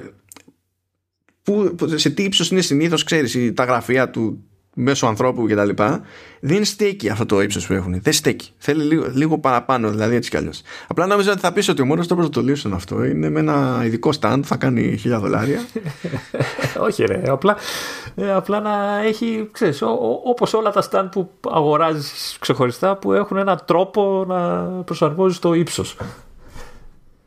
ύψος. Ε, κάτι, δεν ξέρω, κάτι να κάνουν γιατί δεν είναι τυχαίο που όλα αυτά τα χρόνια υπάρχουν ε, ως αξεσουάρ, ξέρεις, απλά stand που είναι κούφια, ξέρω εγώ, για να βάζεις πάνω το, το iMac και απλά σου λέει είναι που είναι κούφιο, βάλει και τίποτα κάτω από το stand. Καλά, δηλαδή, υπάρχουν και πλέον το βγάζεις και έχει βέσα και το στηρίζεις σε, σε χέρι. Ναι, δεν είναι ε, τυχαίο, δεν είναι τυχαίο. Εντάξει, δεν λέω να τα επικαταστήσει όλα αυτά, αλλά τέλος πάντων λίγο καλύτερο ζύγι. Εγώ θα ήθελα και άλλο design το πόδι. Γιατί και αυτό είναι χαρακτηριστικό από μακριά που φαίνεται και ξεχωρίζει έτσι να είναι κάπου να αλλάξει, να, φάνε, να είναι αλλιώς, ξέρω εγώ, να είναι χέρι. Κοίτα, ότι κάπως θα το πειράξουν αν είναι να κάνουν το μηχάνημα πιο μεγάλο και κατ' επέκταση πιο βαρύ.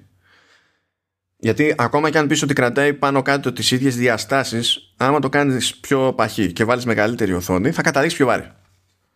Ναι, αλλά δεν θέλω να γίνει design μόνο και μόνο για τον πρακτικό λόγο. Να γίνει και για την ομορφιά του θέματος. Θα μου πεις, αυτό κάνει πάντα η Apple, αλλά ξέρεις, μην είναι το ίδιο απλά λίγο πιο βαρύ ή πιο μεγάλο ή δεν ξέρω πιο φαρδί. Να κάνουν μια τσαχπινιά, ρε παιδί μου, η οποία να, να χτυπάει και αυτή στο, στη βιτρίνα, ας το πούμε, στο μάτι του καταναλωτή. Α δούμε, α δούμε. Ε, θα ήθελα να, το, να σκεφτούν λίγο το εργονομικό της υπόθεσης. Πιστεύω πρέπει σε αυτή την, την περίπτωση. Να δούμε. Θέλουν να το κάνουν λίγο πιο ψηλό. Θέλουν να, μπορώ να, να μπορείς να πειράζεις λίγο αλλιώς την οθόνη αντί να πειράζεις το ίδιο το stand. Ξέρεις, θα το σκεφτώ λίγο παραπάνω θα θυμηθώ το, το iMac με, G, με G4 ή G3 ήταν εκείνος ψέματα, ήταν G3 και θα κλάψω για εκείνο το concept που πέθανε από τότε. Το, το Pixar λες. Ναι, ναι, ναι. Που τώρα εντάξει δεν γίνεται γιατί άμα θέλεις να βάλεις ε, οθόνη σε μέγεθος που απαιτεί ο χρήστης και εγώ ίδιος, ας πούμε, τη σύγχρονη εποχή, δεν μπορείς να το κάνεις. Θα πατάρει, να φέρει όλα. θα πρέπει να το κάνεις η βάση μαζί με το hardware να, κρατάει, να πιάνει το μισό γραφείο για να μην φύγουν όλα μαζί. Αλλά anyway, εδώ είμαστε, ευσεβείς πόθη. Α δούμε, α δούμε. Νομίζω εντάξει, εδώ κλείνουμε. Α, οκ. Okay. Πιο gaming κατάσταση αυτή τη φορά. Δεν γινόταν αλλιώς. Αλήθεια, δεν γινόταν αλλιώς. Δηλαδή, ξεκάθαρα. Και την άλλη εβδομάδα θα βάλει και την Παρασκευή θα βάλει άλλα 30 παιχνίδια. Το κερατό μου, μην τα λες αυτά τώρα, Λεωνίδα. Μην τα λες. Όταν, όταν παραπονιέσαι ότι δεν βάζει, γίνεται αυτά. Άμα παραπονιέσαι τα, ότι βάζει, θα βάζει ακόμα περισσότερα. Δεν παραπονέθηκα. Απλά λέω ότι θα είχε πλάκα. Για, για, για ποιον θα έχει. για μένα που θα γελάω μαζί σου. Μπράβο. Εγώ φταίω που είπα καλό λόγο για την πάρτι σου σε αυτό το επεισόδιο. Η αλήθεια είναι ναι, παραλίγο να, ε, πρέπει να πάω να πάρω ψωμί, δεν θα έχω φούρνο στη γειτονιά. Πάρε, πάρε, το ξέρω κόμμα τόσο, με αυτό θα μείνεις, ρε. λοιπόν, πάει η επεισόδια. Οπότε την επόμενη εβδομάδα αναγκαστικά θα έχουμε ό,τι φήμη αναπνέει για iPhone 13 και θα λέμε εκεί σκέψεις εντυπώσεις. και για να τιμωρηθούμε μιας και το είπαμε τώρα αυτό στο, στο κλείσιμο έτσι θα, θα ανακοινώσει κάτι Apple άλλο το, το event, event, το event ναι. που θα τα δείξει όλα ρε παιδί μου ναι, απλά για, για, να πάνε όλα περίπατο να μην έχει κανένα νόημα τέλος πάντων αυτά OK. Okay. Εντάξει, okay, Γεια σας, γεια σας. Τα λέμε. Τσάου.